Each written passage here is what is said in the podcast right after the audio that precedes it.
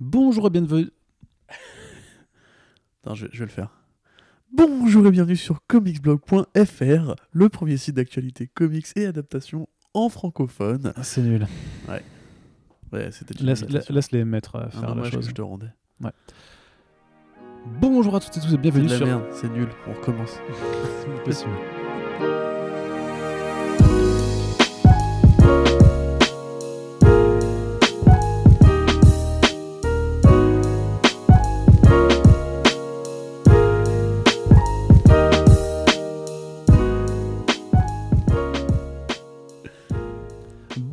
Toutes et tous et bienvenue sur comicsblog.fr pour un nouveau podcast, le nouveau numéro de Fresh Start, votre rendez-vous d'actualité bimensuel sur l'actualité justement des comics et de leurs adaptations.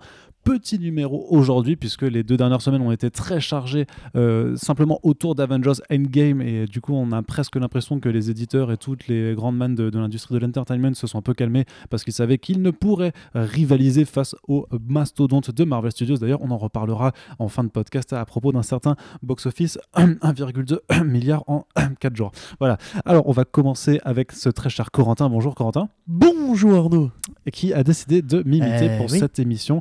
Euh, autant vous dire que ça ne va pas être très Qu'est-ce plaisant. que c'est? Exactement. Et, sauf qu'il n'a pas compris que lorsqu'il veut m'imiter, il ne faut pas couper la parole du coup, puisque ça, c'est un trait de caractère qui est propre Moi, à Corentin. aussi, je- Non, c'est pas vrai, Non, je pas. c'est les pas vrai. gens, Les gens savent et sauront. Arrête, écoute, on dirait un vieux couple en train de se disputer, ce que nous ne sommes absolument pas. Non, Du tout. du tout. Ça fait pas 5 ans qu'on bosse ensemble. C'est vrai? Ou 6 Non, 5. 5. 4. 5 ans. Joyeux anniversaire, Ah, mon bah, pote. écoute, euh, bah, Ah, écoute, souffle- que ça fera 5 ans, je suis arrivé. Soufflons euh, les bougies ensemble et parlons comics avec une petite Allez, partie comics euh, cette semaine. Puisque d'abord, on va parler d'ailleurs d'une arrivée euh, plutôt sympathique chez DC Comics. DC Comics, donc, qui est l'éditeur des comics Batman et Superman, si vous ne le saviez pas. Ah ouais? Et ça tombe bien, puisqu'il s'agit d'une série Batman-Superman qui nous a été annoncée Oh là, tout fou. récemment. L'art de la transition, je le maîtrise toujours parfaitement. Donc, qui va permettre d'accueillir David Marquez chez DC, donc euh, l'artiste euh, qui était exclusif euh, chez Marvel pendant pas mal de temps et qui s'est notamment illustré, jeu de mots, haha, sur des titres de Brian Michael Bendis comme Civil War 2, comme les Defenders.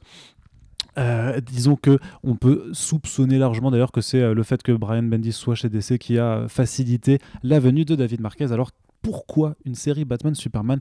Eh bien, si vous suivez un petit peu les publications régulières de DC, vous savez que après le Dark Knight Metal de, euh, euh, Scott Snyder, euh, les retombées sont toujours d'actualité chez l'éditeur Adelette, puisque le Batman Who Laughs, qui reste la version pervertie de Batman la plus populaire euh, chez les lecteurs autant que chez l'éditeur et qui est le seul à s'octroyer encore les, les pages d'une publication régulière. Donc il a le droit à une mini-série euh, de Scott Snyder justement qui a été étendue d'un septième numéro.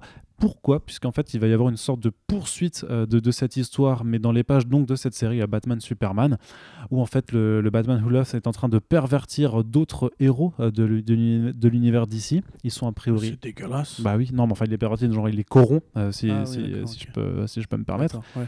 Voilà. Ok, d'accord. Non, non, il, est, il, est, il, est- il leur donne Non, pas juste euh, un, un appareillage BDSM pour, euh, pour leur faire faire Et des. Pourtant, il a un peu le look. Oui, mais je veux dire que ça va au-delà des simples jeux sexuels euh, dans, dans les caves de. Mais ça en fait partie. On est d'accord. Peut-être, mais c'est hors page. C'est hors page. et du coup, euh, il en a perverti 6. Et du coup. Oh le, oh le, oh le Oh bah. gourmand. Ah bah oui, non, mais Voilà, tu- tu- ça, ça, ça veut dire du coup. Des blagues. Qu'est- classique. Voilà, les Secret Ouais. Six, c'est ça. En fait, on va Voilà. avoir droit à, a priori à une nouvelle version des Secret Six dans l'univers d'ici qui n'aura que très peu de rapport, à mon avis, avec euh, ce que l'incarnation précédente, hein, qui était quand même un groupe de vilains qui était euh, envoyé pour faire de, de sales besognes, qui c'était... euh, non, ça c'est la Suicide Squad. Mais c'était un peu similaire à la Suicide Squad, C'était non un peu ça. C'était un peu ça, oui. C'était une équipe. Notamment de- sous Gail Simon. Oui, c'était une équipe de super vilains de série B, C, D, E, F, G, H euh, qui devaient travailler ensemble pour euh, un but commun, qui devenait une équipe assez bien rodée au final. Ça fait partie des chefs-d'œuvre des années 2000 euh, par Gail Simon, effectivement. Je t'avoue que je suis pas forcément le plus à jour là-dessus. J'ai lu le premier tome, c'était bien. Ouais, donc Voilà. c'est- d'ailleurs c'est publié sous l'intitulé Deadshot et les Secret Six en trois tomes, je crois, chez Urban Comics, sachant que qu'il y avait une relance. Oui, euh, pendant- j'a- j'allais venir pendant Bah les New voilà. Eh 52, ben euh, enfin New 52 période DCU, Gail Simon était revenu pour un titre Secret Six Ouais, qui était qui était pas terrible.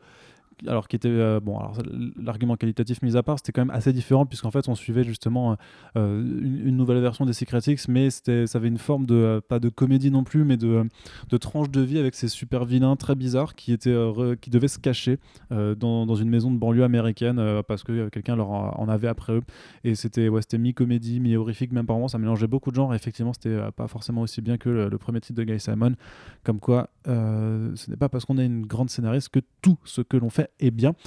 Donc, un nouveau Secret Six euh, qui, sera en train d'être formé. Et en fait, euh, Batman et Superman vont devoir s'allier pour essayer de partir à la recherche du Batman Who Laughs et de ce groupe de mystérieux individus, puisqu'on ne sait pas qui c'est. Ça va être forcément tout l'argument, euh, tout, le, tout le mystère autour de ce titre. J'ai envie de dire, ce sera le secret de, de cette histoire.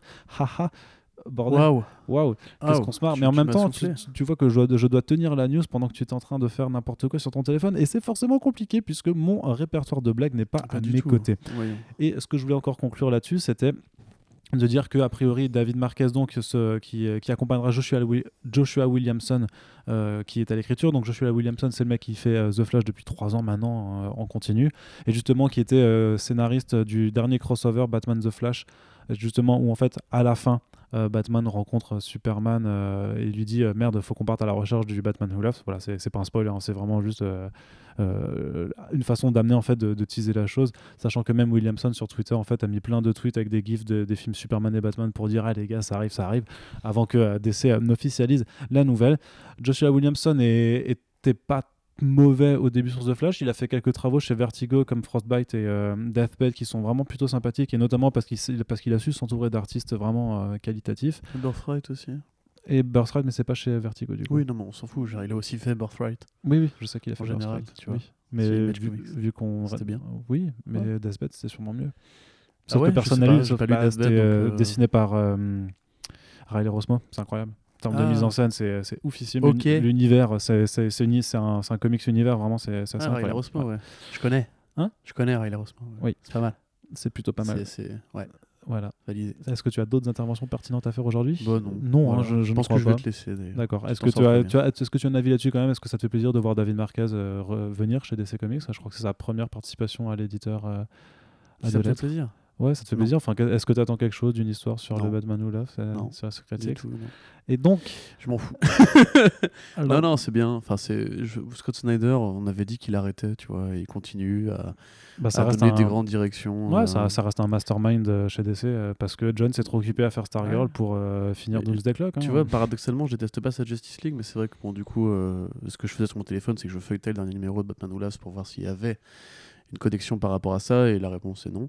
J'ai bien aimé le, le Grim Knight euh, co-réalisé avec euh, Tanyan Ford, comme vous avez pu le voir, mais à part ça, je trouve que le récit est très anecdotique.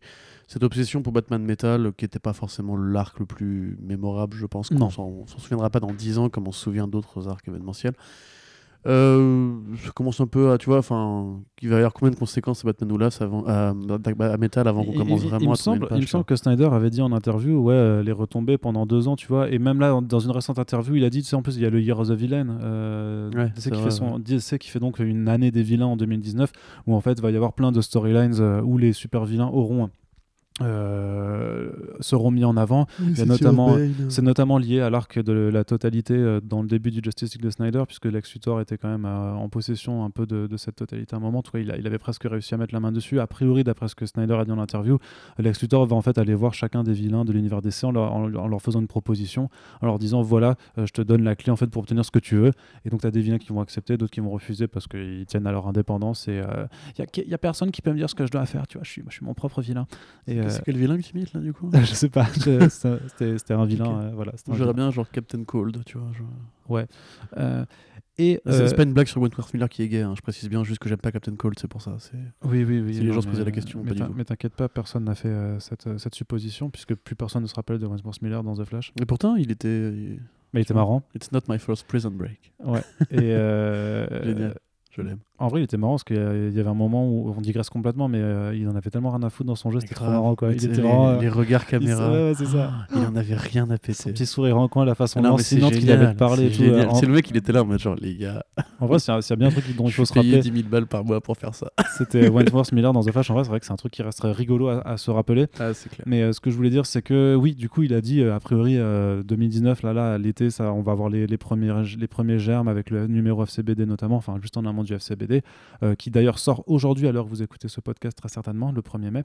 Et. euh, puisque vous profitez bien sûr de ce jour férié pour écouter un podcast Comics Blog, qui ne le ferait pas et ce que je voulais dire, c'est qu'il a prévu du coup qu'il y a un gros event vers la fin de l'année avec tous ces vilains. Et en gros, il avait quand même dit que Dark Knight Metal, ouais, sur deux ans encore, t'allais encore avoir des retombées. C'est quand même un scénariste qui a l'habitude de plotter ces choses et de, de les faire durer, clairement. Donc on n'a pas fini d'en bouffer. Après, c'est vrai que après, ça, ça permet de réavoir un titre Batman-Superman, euh, ce qui nous amène à la question, mais est-ce que ça veut dire qu'au ciné, euh, il y aura de nouveau Batman et Superman avec Ben Affleck et Henry Cavill? Non, bien sûr, Ah Tu, tu fais ce personne n'a fait cette déduction, mais euh, je suis... il y a- il y, a toujours eu des séries Batman-Superman depuis le- les premiers temps des comics. C'était le premier à s'être Ouais, croisé le- dans World's Finest. Le dernier, c'était. Superman-Batman, tu vois qu'ils ont rechangé ouais, tir. euh, même les New 52, t'avais un volume assez long d'ailleurs. euh. Enfin, t'avais plein de mecs qui s'étaient relayés. qui était bien au début euh, en plus.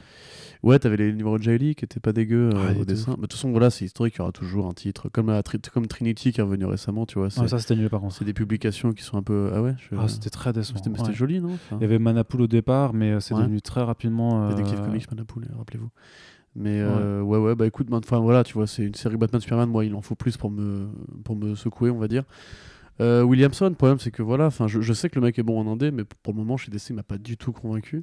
The Flash, il avait fait Euh, Flash War qui était vraiment très bon, et là, il doit démarrer, ou alors il vient juste de démarrer euh, The Flash Year One qu'il faudra, Ouais. faudra essayer de suivre. Mais tu quoi. sais, c'est pas pour euh, faire un comparatif qui a pas de sens, mais quand tu vois juste quand tu vois le crossover The Button par exemple entre le numéro 1 qui est écrit par Tom King et le numéro 2 qui est écrit par Williamson, enfin tu vois quand même que c'est pas tu vois, c'est pas le même talent, tu vois. Enfin, c'est pas pour dire que Wilson est mauvais, hein, mais tu vois, c'est comme quand, Mais il est moins bon. je sais pas, tu, tu mettrais euh, Dossé et Chris Corleone dans la même pièce, tu vois, t'en as un qui ira bien, l'autre que c'est un dieu, tu vois. Enfin, c'est. Euh, Seuls les vrais correspondent à cette, référence. Ou, Mais, ou a- euh, ou alors tu mets un, disons, un, un Big Mac à, à côté Ah oui, voilà, culinaire, t'as raison, Voilà, les gens tu vois. à côté d'un charal euh, que t'achètes au supermarché, c'est pas le même délire, tu vois. mieux. Mais du coup, lequel est meilleur? Parce que je sais pas. fait. moi j'ai travaillé chez McDo, je sais à quel galon vraiment les steaks et c'est Ouais. pas. Non, Bah, le charal est mieux en fait. hein. D'accord. Bah voilà, voilà. du coup, vous le savez, chez vous maintenant, vous pouvez faire la comparaison vous aussi. Mais aussi, euh, du coup, ouais, non, enfin. Et puis Metal, encore une fois, ça, ça, a vraiment, ça vraiment achevé de me saouler, tu vois. Genre, j'en peux plus, j'en ai vraiment assez. Euh, je trouve pas que ça a été particulièrement bien utilisé. Il y a vraiment que Snyder qui s'amuse avec ça dans Justice League et les conséquences de ses propres euh, idées, tu vois. Mais même, historiquement, quand tu regardes ce que Snyder avait fait avec euh, Death of the Family et compagnie, ou même euh, euh, Zero Year, je trouve pas qu'en général, les idées que lui, il arrive bien à exécuter, enfin, pour ceux qui aiment bien, hein, je, je trouve pas que les auteurs, généralement, réagissent bien à ces délires. Le seul contre-exemple, ça doit être James Tanyan Ford, qui justement bah, est son élève, son vrai élève en plus, et euh, c'est un peu son père, son, son père spirituel, Snyder, donc forcément, oui, ils, travaillent bien ensemble. Mais derrière, enfin, tu vois, genre quand Thomasy travaillait avec Snyder sur les conséquences de ses grands arcs, etc., ça a jamais donné rien de, très grand. euh, je trouve qu'actuellement, celui qui lead euh, la formule d'essai, c'est Tom King, qu'on le veuille ou non. Même si Heroes in Crisis, ça m'a un peu lassé avec le temps, je trouve quand même que ça reste plus événementiel que Metal au niveau de l'écriture et compagnie. Du coup, euh, non, très clairement, moi, ça me, ça m'excite pas du tout. Et euh, pour te répondre, non, il y aura pas de film Batman Superman au cinéma avant 10 ans. Mais- Enfin, non, il y aura un film Batman et un film Superman certainement dans les 10 ans, mais il y aura plus, euh, il y aura plus Batman Superman, c'est fini. Il n'y en a Et- plus de crossover. Et du coup, ce qui est trop, euh, trop cool, c'est qu'on a quand même le retour de Corentin Blasé, hein, voilà, qui, euh, du tout, qui est euh. blasé sur Marvel, qui est blasé sur DC. Mais non, mais tu fais chier, blasé- putain, on peut avoir un avis mesuré sans être blasé. En l'occurrence, Bah, je en l'occurrence, que- je trouve, je trouve, hein, et, et- et nos auditeurs et auditrices nous diront peut-être le contraire, mais euh, peut-être qu'à ta voix, on a l'impression que tu es blasé. Non, mais je suis fatigué en fait. On a, Mais t'es tout le temps attendu un long fatigué. moment pour faire T'es- ce t'es- podcast. T'es tout le temps fatigué. Mais tu m'emmerdes. Mais, faut que tu... mais toi, faut que tu... toi, faut que tu dormes. T'as raison. Au vrai, lieu de. Au lieu de faire des news, oui, je suis d'accord avec toi. Au lieu de faire des news, Je vais arrêter de faire des news. Genre, le mec fait des news, quoi. S'il vous plaît. Je vais t'envoyer un screen de la, du, du back-office où tu verras le nom de Corentin dans la page news. Ouais, bah écoute, il y en a qui ont des trucs un peu plus importants à faire que des news. hein. Excuse-moi. Tu comptes garder cette partie-là on, ou- est, on est chef d'entreprise. Tu veux hein, qu'on on y euh, aille là-dessus Non, non, non, non, non, non, c'est bon. On, peut s'envoyer des Tu sais que j'ai plus d'ancienneté que toi. On- ouais, le mec est arrivé deux mois avant. Quoi. on n'a pas le même Ah, c'est deux mois de plus que toi, hein, tu vois. On n'a pas le même Huit semaines. hein, Ouais. Bah écoute, Eh ouais. bah, écoute, Mm. tu sais quoi On change. Alors, Allez, révolution c'est parti. en direct Allez. dans les podcasts Ouais. de Comics Blog. Ouais. Corentin devient rédacteur en chef de Comics Blog Ouais. et va de- de- devoir assurer C'est cool. le hosting du podcast. Alors du coup, je te passe mon euh, déroulé Merci. et Alors, voilà, tu peux. Eisner Awards, image en, ima- t'écris quoi Image en force? Oui. Mais donc, c'était les Eisner Awards. Ils ont annoncé leur palmarès. Je suis rédacteur en chef, je fais ce que je veux.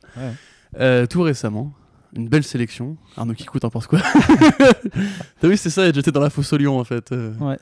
Ouais, donc les Eisner, euh, des, des belles perfs, pas beaucoup de Brian Kevogan cette année. On a vu du coup euh, qu'il y Bah, en avait même même des, des noms assez français. Qui, enfin, on a eu Bagieux qui était nommé aussi. Oui, dans la, dans la catégorie justement des, des, meilleures euh, publications internationales, en fait, internationales, traduites ouais. en américain. C'est vrai qu'on a Betty Boop, justement, du Lupano, dont, aussi, ouais. dont Lise vous a beau- dont il y, a- il y a beaucoup en fait de livres que, que Lise, dont Lise vous a parlé, pardon, je vais y arriver, sur 9e Mm. art euh. Donc, euh, des bouquins dont on vous a parlé aussi, comme Bitterroot ou euh, Black Hammer. Black Hammer, oui. Euh, donc il y a beaucoup de Jeff Lemire aussi, il y a pas mal de Tom King. Je trouve que c'est, enfin, DC est assez bien présenté aussi. Je crois Oui. qu'il y a un truc comme 20-30 occurrences de DC Comics euh, dans, le, dans le tas. Marvel, c'est plutôt, je crois, plus proche de la dizaine.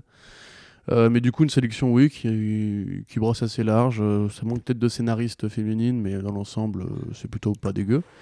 Euh, un petit. euh, Scénariste à Alex de Campi qui est. Ouais, qui ouais, est Alex là, de Campi ressort carrément, Et ouais. Kelly Thompson, hein, quand même. Tom King aussi, il ressort pas mal. Mais c'est marrant parce que Kelly Thompson, tu vois, enfin, quand je regarde des noms euh, comme Tom King, Jeff Lemire ou euh, Kelly Thompson, ça reste quand même des gens en plus, euh, enfin, qui limite en fait se trustent un peu le classement parce qu'ils sont tellement productifs, ils font tellement de choses que clair. euh, forcément il y a un moment, tu sais, c'est à force de, de balancer des, des lignes partout, il y en a une qui, qui va mordre. C'est, co- c'est, c'est euh, comme De Campi qui est nommé pas que pour son travail d'écriture, mais aussi pour euh, son, un truc d'éditeur ou quoi. Mm. Mais ouais, ouais, non, mais il y a du bon. euh, Il y a du bon. Il y a Chelsea Kane aussi, d'ailleurs, belle revanche. Euh, Chelsea Ouais. Kane qui est nommé pour Man Eaters, donc sa série chez Image qui parle de, de jeunes filles qui ont leur règle et qui sont seulement en vrai Euh, ça a qu'on pas l'air, mais c'est hyper bien en fait. hein, mais, euh, On n'a voilà. aucun artiste, on n'a aucune artiste femme du coup dans, Ouais. dans la sélection. Bah, après, voilà. Après, ça reste des très bons travaux parce que tu as Mathias Bergara sur Coda, dont on vous a déjà parlé plein de fois sur Comics euh, qui, qui arrive d'ailleurs normalement, s'il me semble, chez Aquileos. Je sais pas si ça a été annoncé, donc j'espère ne pas vanter une information, mais je sais que ça doit arriver en VF en tout cas. Mitch Gerrard sur Mister Miracle, on vous en a déjà parlé maintes, fois aussi. Karl Kersch Ouais. sur Isola, voilà, Euh, c'est assez évident. Sonny Liu aussi, c'est un artiste qui est très très reconnu. Puis Sean Phillips, on vous en parle toutes les semaines, parce que dès qu'on vous parle de, de Criminal, euh, Mmh. Ouais. donc là il a été nommé notamment pour euh, Kill or Be Killed et euh, My Heroes Have Always Been Junkies, disponible chez Delcourt d'ailleurs depuis le mois dernier, et Yannick Paquette pour Wonder Woman Earth One Volume 2, euh, ce qui est quand même pas euh, dégueulasse. T'as quand même euh, alors Carita Lupatelli pour. C'est, euh, quand même, je suis en train de me faire la réflexion. Ouais. c'est quand même chelou parce que dans la meilleure ongoing, t'as vraiment qu'un seul titre Image.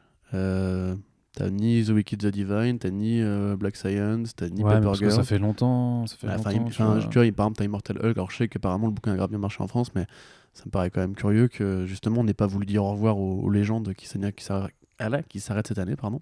Ouais. Euh, donc, d'après, t'as Sean Murphy pour White Knight. c'est Ale- bien. Alex de Campier, elle est aussi en, en lettrage en fait. C'était Ouais. ça le truc. Ouais. Non, alors autant dans les ongoing, effectivement, t'as pas énormément de images. Par contre, t'as une catégorie des meilleures nouvelles séries. euh, et là, par contre, c'est historique parce que t'as Mm. Image qui Image, a toutes Image, les Image, places ouais. dedans. Bitterroot, Crowded, Gideon Falls, donc encore du Lemire. Euh, Isola, bah, du coup, c'est marrant parce que moi, j'avais pas trop, euh, pas trop kiffé. On peut voir les avis différents. Bah, c'est quand même très beau. Ouais, et Manitors, du coup. ouais. Oui, oui, enfin bon, bref. hein. Et Hein, du coup, euh, des, euh, des titres qui, qui, euh, qui arriveront hein, pour une certaine partie euh, l'année prochaine, je Ouais, crois, en, ouais. en VF notamment. Je sais en tout cas que, euh, pardon, que euh, Skyward de, euh, avec Lee Garbett au dessin arrive chez iComics, Ouais. comme Bitterroot. Ouais, on a vu un certain éditeur qui se vantait d'avoir quelques titres dans le top.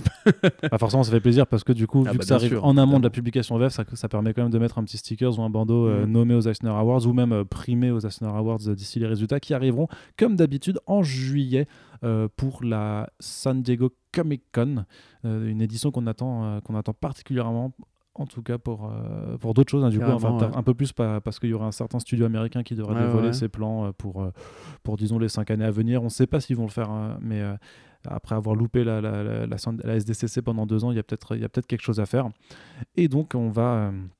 euh, attends, attends, juste un, un petit, un petit poulain qui se dégage, toi? T'auras une petite. Une petite victoire en, en visu Parmi quoi? Parmi les séries? Parmi Oh, les, Je sais pas ce euh, que tu veux. On va dire scénariste, c'est quand même ce qui nous intéresse le plus. C'est vrai qu'en général, c'est. euh, ouais, scénariste et artiste. Alors, rappelle-moi qui. qui Alex qui- de Campi pour euh, Bad Girls, Twisted Romance, Tom King, Batman, Mr. Miracle, Heroes in Crisis, Swamp Thing, Winter Special, qui a été d'ailleurs primé dans un autre endroit pour le one shot, je crois.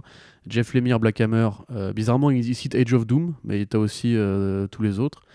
Euh, Descender, Gideon Falls, Royal City. Putain, mais c'est vrai qu'il est tellement productif ce mec. Ouais. Mark Russell, quand même, ton petit, ton petit Ouais. chéri, ça me fait plaisir de, de le voir dans la liste. Kelly Thompson et Chip Zdarsky, qui pour moi sont complètement euh, pas du tout à leur place là. Mais, mais enfin, Kelly Thompson, c'est bien de, justement de mettre une scénariste, mais c'est vrai que je pense.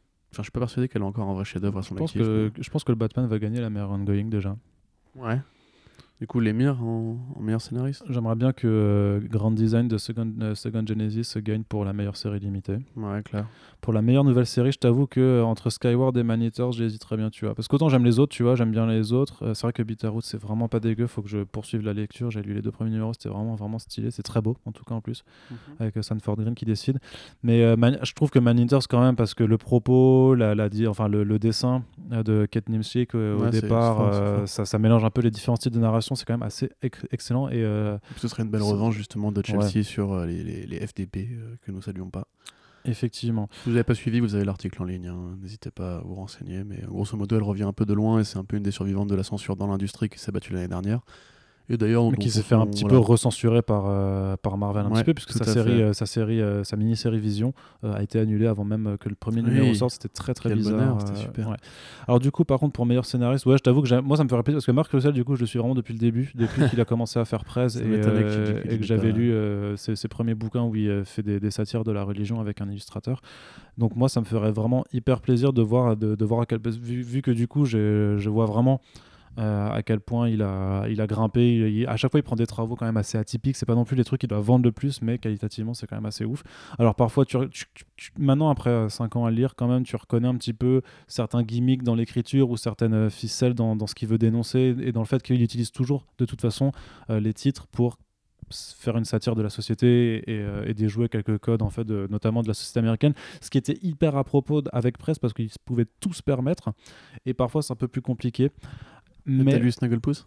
Euh, non toujours Ouais, pas. Franchement, c'est super bien pour le coup. Toujours Vraiment, c'est le bon contexte, le bon, le bon propos, la bonne histoire.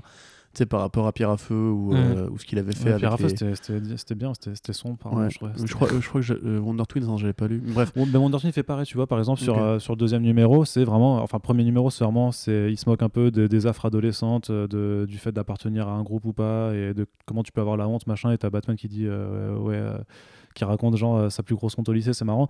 Et deuxième numéro, c'est vraiment, c'est sur, le système carcéral et la façon, en fait, dont euh, le fonctionnement des comics de super-héros est absurde par rapport à là-dedans, puisque effectivement, ils enferment des méchants en prison qui, qui se libèrent après, et du coup, ça marche Ouais, jamais, bah tu vois. Et, c'est particulièrement vrai dans le monde de l'essai comics en Ouais. plus. euh. et, et vraiment, donc c'est super Ouais. intéressant, mais c'est vrai que pour quelqu'un qui est habitué, tu, tu dis, bon, c'est un peu moins surprenant et j'aimerais vraiment qu'il puisse faire un, un presse, la, la deuxième mini-série presse, en vrai, que moi j'attends toujours. Du coup, ce qui est trop marrant avec Snagglepuss, c'est que du coup, en fait, c'est c'est quasiment lui, mais avec mêlé Mm. avec un message sur la- la- l'acceptation de, des gays dans les années 60-50, à l'époque du McCarthyisme et compagnie. Et en fait, euh, Snagglepuss, il est traqué par un groupe euh, d'éthique euh, qui en fait veut censurer les œuvres et compagnie. Ce qui est trop marrant, c'est que c'est sorti juste avant, avant son histoire sur Second Coming, quoi. Ouais. Tu vois, et qu'en fait, vraiment, euh, le mec sait ce que c'est que la censure maintenant, tu vois. T'as quand même Sophie Campbell euh, et euh, Jen Wang qui sont en autrice dessinatrice du coup, parce que du coup c'est Mhm. la catégorie où ils écrivent et Oui, dessinent à la fois, donc là t'as quand même des... euh, Et je t'avoue que Sophie Campbell quand même elle mériterait quoi, parce que c'est quand même hyper propre son dessin. En meilleur artiste, je t'avoue que la compétition est très très serrée, mais euh, un petit Sean Phillips quoi. Je, suis pas sûr qu'il l'ait eu. Mitch Gerrard l'a eu l'année dernière, donc il y a Ah pas ouais, besoin. Dans ce cas-là, oui. Euh, Sean Phillips, je le verrais bien, ou Mathias Bergara, parce que ça reste une série Coda, ça reste une série assez confidentielle, mais qui mérite vraiment, vraiment d'être euh, d'être découverte. Et pour meilleur peintre ou artiste multimédia, je t'avoue que là, euh, Dustin Nguyen, moi, il continue de me régaler. hein. Et je crois pas qu'il ait encore eu. Libermero, c'est bien, mais, Ouais. euh, mais bon, Dame, c'est quand même pas terrible quoi, sur, sur ce que ça raconte. Donc Bah, autant les planches sont tabasses, mais mais, c'est loin d'être son meilleur boulot. hein, Oui, en plus, on va clairement. pas se mentir. Donc non, non, voilà, du Dustin Ouais. Nguyen. Et pour, pour le- la meilleure cover artiste, je te dirais, je te dirais une Jeanne Bartel, peut-être. Moi j'aime Ok. bien son style, c'est plutôt sexy. Bah, écoute, Puis elle a je- quand même vachement la cote et moi je suis la mode à mort, tu vois. Donc, euh, Bah oui, je sais. Bah, ça se voit à ta coupe de cheveux. eh, Du coup, moi, je dirais. euh, je dirais Jeff Lemire, évidemment, parce que Black Hammer, ça a été une des révolutions pour moi de ces dernières années. Euh, particulièrement, d'ailleurs, j'ai vu que le one-shot Cthulhuise que j'avais fait en review sur le site, qui est vraiment un oui. putain de bon, de bon petit numéro avec Emile Lennox, donc, avec qui il a fait Plutona, sur euh, le complexe enfant et le harcèlement scolaire, qui est vraiment hein, trop mignonne. Enfin, j'adore le petit mélange entre le mignon et le, et le Lovecraftien. Euh, artiste, euh, bah, pff, moi je dirais Mitch Gerrard forcément, tu vois. même si voilà, il l'a déjà eu, euh, Hendek. Est-ce que t'es une. Geradzouz Hein T'es une Mitch Geradzouz enfin, c'est incroyable ce qu'il a fait sur Mister Miracle. Pour moi, c'est une leçon de tout, quoi. Ouais. Découpage, hommage au classique, narration, tout. Enfin, c'est de la tuerie sonore. Oui. Et auteur-dessinateur, ouais, bah, pff, ouais, je te suivrai sur Campbell. Après, c'est vrai que je connais un peu moins euh, le boulot de David Lafemme euh, ou de Jen Wang. Mais ouais, bah écoute. Après, ça reste Wang, belle c'est le prince et la couturière, donc qui est sorti chez Achilleos, qui a été primé d'ailleurs, je crois, euh, à Angoulême en meilleure euh, sortie jeunesse, il me semble. Faudrait vérifier l'info, mais euh, oui. Après, ça reste un bon palmarès. Juste, je voulais noter quand même l'ironie de voir David Arra, qui est quand même un, un des meilleurs dessinateurs de l'industrie, nommé pour son lettrage sur Seeds. Alors certes, c'est du bon, du bon lettrage, mais j'ai envie de dire qu'il aurait eu tout, tout autant sa Mais place. il aurait sur- pu être artiste, meilleur Ah oui, artiste auteur aussi, parce que c'est très bien. C'est très C'est bien. lui qui scénarise aussi Non, Seeds, non, non, c'est Annocenti qui écrit. Ah ok, d'accord, autant pour moi. Parce qu'il paraît que c'était vachement, tu m'as dit que c'était vachement bien. Ah, hein. c'était vachement bien. Mais après, c'est, euh, euh, je crois que le troisième numéro est toujours pas sorti. Ou alors j'ai Ouais, bah, complètement c'est pour ça, loupé, alors. quoi, tu vois, mais euh, ouais, ouais, ça, ça fait un petit peu chier. quoi, Et du mais, coup, vous aurez remarqué que Comics Blog n'est pas nommé dans la catégorie meilleur journal périodique euh, lié au domaine des comics. peut-être parce qu'on n'est pas un journal. Malheureusement, mais Comic City non plus. C'est vrai. C'est Ah. un site web. C'est sûr? Bah, bien sûr. C'est il y a même l'adresse qui, va avec le descriptif. Du coup, euh, je pense qu'on peut réviser nos ambitions à l'ouest pour l'an prochain. Ok. Amis, euh, amis du, des Eisner, euh, euh, appelez-nous. Très bien. Eh bien, écoute, c'était une petite partie comics, hein, puisque Voilà. comme, comme vous le disiez, l'actualité a été assez légère de ce côté-là, puisque euh, bah, Euh, C'est moi qui hoste. Qu'est-ce que tu racontes? Non, non, non, non, non, je, reprends le fais contrôle. Et voilà, je que le Lego, ce reprends garçon, le que le Lego. Vous avez vu, hein, il a pas pu tenir 5 minutes. Continue. C'est bien. Non, mais tu me dis hein, quand tu quand tu veux, quand on a marre. Bah, moi, ça va. Ok. Tranquille. Parce que moi j'en ai marre en fait. Ok. Donc, si, tu pouvais, si tu pouvais arrêter. Allez, du coup, on continue euh, avec. euh, et d'ailleurs, je te confirme hein, que c'était bien euh, Le Prince et la Couturière qui a reçu Ah, le prix bien, jeunesse ça. pour Angoulême. Donc, j'avais bien lu les news sur Ah, navimar.fr. Super. On bien. continue donc avec une partie télévisuelle puisque nous avons un premier trailer pour Swamp Thing, la prochaine série live action qui arrivera sur DC Universe après Titans et euh, Doom Patrol. Et donc une orientation clairement horrifique où le nom de James Wan à la production est brandi comme une marque euh, du genre on va vous faire flipper. On aperçoit très très brièvement euh, la créature vers la fin. On voit qu'il y a Crystal Reed que les fans de Gotham n'ont clairement pas oublié et qui était d'ailleurs dans le dernier film de Pascal Logier également. Les quoi Les fans de Gotham? Oui, il y a des fans de Gotham. Ah, je te jure. Ah, Non. je te jure. Non, non, non. Je te jure que si tu tapes fan de Gotham sur Google, t'as une re- t'as- C'est vrai t'as des items T'as des qui photos, re- tu, ouais. des gens et des profils Facebook Disons que c'est le- faux, ça, ça fait pas une recherche, on n'a pas trouvé, tu vois. et, euh, et le Floronic Man, a priori, en, en gros vilain, en créature monstrueuse, Ouais. euh, un éclairage euh, lugubre, Moche. des marais, des, euh, des cris, de l'horreur, quoi. Il y a même des, Il y a des des, cris des sortes de boogeyman un peu Wow, avec une Captain hache et un, et un masque de cochon. Mais est-ce que ça veut dire que c'est le professeur Pig? Non, pas du tout. C'est juste euh, parce que la figure du cochon est assez euh, souvent utilisée dans, dans, dans le, dans, le genre horrifique. Là aussi, Corentin, je te demande la question comment tu as trouvé ça? Mais d'abord, je vais te donner mon avis. Moi, je trouve que ça a l'air plutôt pas mal. Bah oui, bah oui. Qu'est-ce que t'as en ce moment? C'est Kevin Durant qui joue le Floronic Man, du coup. Ouais, c'est ça. J'adore cet acteur. Moi aussi. Super, continue. Et euh, c'est juste que j'ai l'impression qu'en fait, que plus ça va, plus ils essaient d'aller dans, dans une direction sombre euh, de, de, de, de plus en plus. Et autant, autant on pourrait le critiquer sur certains personnages que ce serait pas approprié, autant pour Swamp Thing, s'ils veulent vraiment revenir à des racines horrifiques du personnage et se rappeler. Et ça- Bon, alors, je vais sortir des grands noms, tu vois, des grands mots, parce que bien entendu, on reste avec euh, Gary Doberman et, euh, Len Wiseman euh, aussi aux commandes, mais. S'ils veulent aller vers une ère du creepy, eerie, des comics d'horreur à l'ancienne, et qui veulent vraiment s'inspirer du run de Len Vine et des débuts avec euh, Bernie Wrightson, alors pourquoi pas, même si effectivement, au, vu des noms à la prod, ça, va, ça risque d'être plutôt dans un horrifique euh, grand public. Et ce qui a l'air bizarre quand même, c'est que sur les posters, le Swamp Thing a l'air plutôt pas dégueulasse.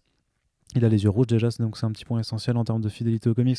On vous rappelle que être fidèle aux comics, ce n'est pas forcément, enfin c'est bien quand vous faites des adaptations. Mais euh, c'est vrai que quand tu le vois sortir de l'eau, il a l'air un petit peu euh, pas très feuillu, tu vois, un peu, un peu malingre. Donc j'espère que c'est juste parce que c'est la scène où il vient de se transformer, du coup il est pas encore en mode full feuillage, mais qu'il y aura une, une arborescence euh, dans, Ouais, dans, son costume euh, par, par la suite. Petits arbres fruitiers. Non, mais tu vois un peu plus de. sais que d'ailleurs, j'espère-.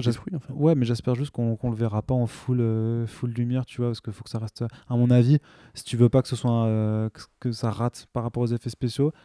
D'ailleurs, ça a l'air plutôt euh, pra- pratique comme effet spéciaux et ça j'apprécie. Mais euh, j'ai un petit peu peur du rendu en pleine lumière si jamais tu le vois se balader vraiment euh, en full frontal, quoi. je ça m'a pas plus que ça j'ai pas non c'est j'ai pas envie de, de faire le mec blasé donc je vais pas aller plus loin juste je suis pas convaincu c'est pas ça me fait pas rêver enfin Pourquoi t'es pas convaincu tu mais adores parce que mais c'est pas c'est Est-ce pas tu- l'horreur Est-ce que tu est-ce que t'as pas envie de, de- de laisser parler le, Non, le cœur- le du fan Ouais. qui est en toi? Mais je suis pas fan de ce genre d'horreur Le- tu Non, du, le- du fan le- de Swamp Thing qui est content d'avoir une mais ça adaptation ressemble de, en de rien Swamp ouais, Thing. ça ressemble en rien à Swamp Thing ce qu'on voit là Swamp Thing c'est contemplatif c'est c'est Non, le run de Moore de Swamp Thing, c'est contemplatif. Mais même le run de t'as- certains euh. runs, t'as certains runs qui sont bien plus dans l'horreur et un peu plus, euh, plus hardcore. Même, tu vois, au début de Jeff Lemire, quoi là? Bah, Jeff Lemire euh, et Jeff- Scott Snyder, tu vois, le Rod World et tout ça. Enfin, tu l'aimes bien Snyder, Non, ça j'aime pas ça. Tu l'aimes bien le run de Jeff Lemire? Parce que c'est Enfin, c'est pas, Jeff Lemire, c'est Scott Snyder, mais Jeff Lemire Jeff faisant en parallèle euh, pardon. Animal Man, tu vois. Mais il y avait le crossover après avec Rod World. Moi je pensais à celui de, de Vaughan du coup, mais euh, euh, ouais. C'est bah, un road trip, quoi, donc c'est encore différent. après, euh, on va dire que je dirais que le, le volume de, de Ste- Stephen King, justement, voilà, le volume de Snyder s'inspirait vachement de sa période Stephen King quand il était justement écrivain d'horreur avec tu sais, l'horreur rurale, hein, euh, qui a l'air d'être plus, enfin qui avait l'air d'être plus prononcé. Là, je trouve que ça fait vraiment horreur de série télé. Euh, comment dire? Je sais pas, en fait, moi, si tu veux, Swamp Thing, j'associe pas ça avec un côté justement euh, horreur un peu, euh, tu sais, genre très, enfin, ouais, j'arrive pas à trouver les mots. Mais comment tu peux faire quelque chose de contemplatif Je veux dire, en 2019, avec le public des adaptations de comics tel qu'il est, et d'essayer de concilier, en fait, euh, d'avoir une vision qui soit fidèle aux écrits papier. Ah, ça, Avec quelque chose qui- rien, qui attire quand même des gens qui doivent- vois, qui c'est doivent pas à moi de payer. le- c'est pas à moi de te répondre de ça, hein, j'ai envie juste non, je te de demande pas en tant que scénariste, je te demande en tant que, que fan, en tant que. En tant que fan, en tant mais que- euh, en tant que fan, j'ai envie de dire déjà que tu fais pas une série où euh, Crystal Reeve, enfin Abby, Abigail Arken, qui est censée être la, la fille de Dracula, grosso modo, quoi, enfin pour reprendre des références connues, euh, qui du coup là est une, en- une environnementaliste euh, qui vient récupérer des données sur un marais parce qu'il y a une épidémie locale dans une ville qui s'appelle Marais où il y a un complot local avec euh, le scientifique euh, fou qui va devenir le Florent Hickman et compagnie, tu vois. Enfin, ça a l'air très, euh, je sais pas, très américain, je, sais pas, mais encore une fois, hein, je, je veux absolument pas mettre à dos ceux qui ont aimé ce trailer. J'ai vu qu'il y avait plein de réactions positives et je les comprends très bien. Effectivement, ça a de la gueule, ça, a un style qui n'est pas celui de, des autres productions DC Comics. Ça, ça cherche quelque part justement à imiter l'horreur, mais tu sais, l'horreur c'est un genre pluriel, quoi. Il n'y a pas une forme d'horreur. Quand on dit que, par exemple, quand Hellboy justement se justifie d'être plus proche des comics en invoquant l'idée que c'est plus sanglant et plus violent, etc.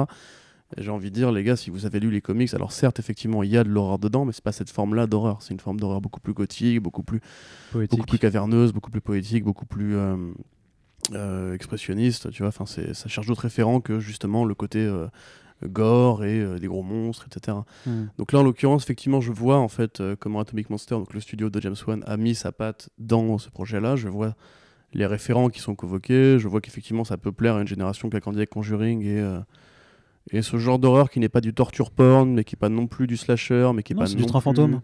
C'est de Ouais, c'est ça, voilà. à base de Mais jumpscares. tu vois, tu- bah, par exemple, le, le plan où, euh, où ils sont dans la flotte, là, où t'as Swamp Thing qui, qui manque un peu de se casser la gueule et tout. Je sais pas, en termes d'iconographie, moi, ça résonne pas du tout. Vraiment, je- je- j'ai une vision des- de Swamp Thing comme un truc des contes de la crypte, tu vois. Là, je quelque trouve... chose de majestueux. Ouais, de majestueux, mais même, tu vois, même... C'est vrai que euh, là, c'est très proche du truc, c'est très terre à terre, quoi, en fait, dans son approche. C'est limite pas- de, de petit théâtre des horreurs, tu vois. Ça, ça iconise pas, en fait. Ça Bah iconise ouais. pas. Tu vois, genre, je sais pas, bah, justement, tu l'as... Après, c'est un trailer. hein. Mais tu vois, genre, il y, a- il y a une scène dans, dans Swamp Thing, pour le coup, qui est pas vraiment effrayante, parce que ça m'a jamais fait peur, tu vois, les comics Swamp Thing, pour le coup, même si on dit que c'est des grands comics d'horreur. T'as à un moment donné, justement, dans le run de Moore, avant que ça ne devienne contemplatif, et quand c'était vraiment encore juste de l'horreur pure au début, où t'as Matt Cable, donc dans les comics, qui est le meilleur pote d'Alec Holland, et euh, le mari de euh, qui du coup va se faire sécher, euh, et qui va être possédé par une sorte de démon qui euh, représente la pourriture, tu vois, la, décrépitude. Et du coup, il y a toujours des mouches au-dessus de lui, tu vois.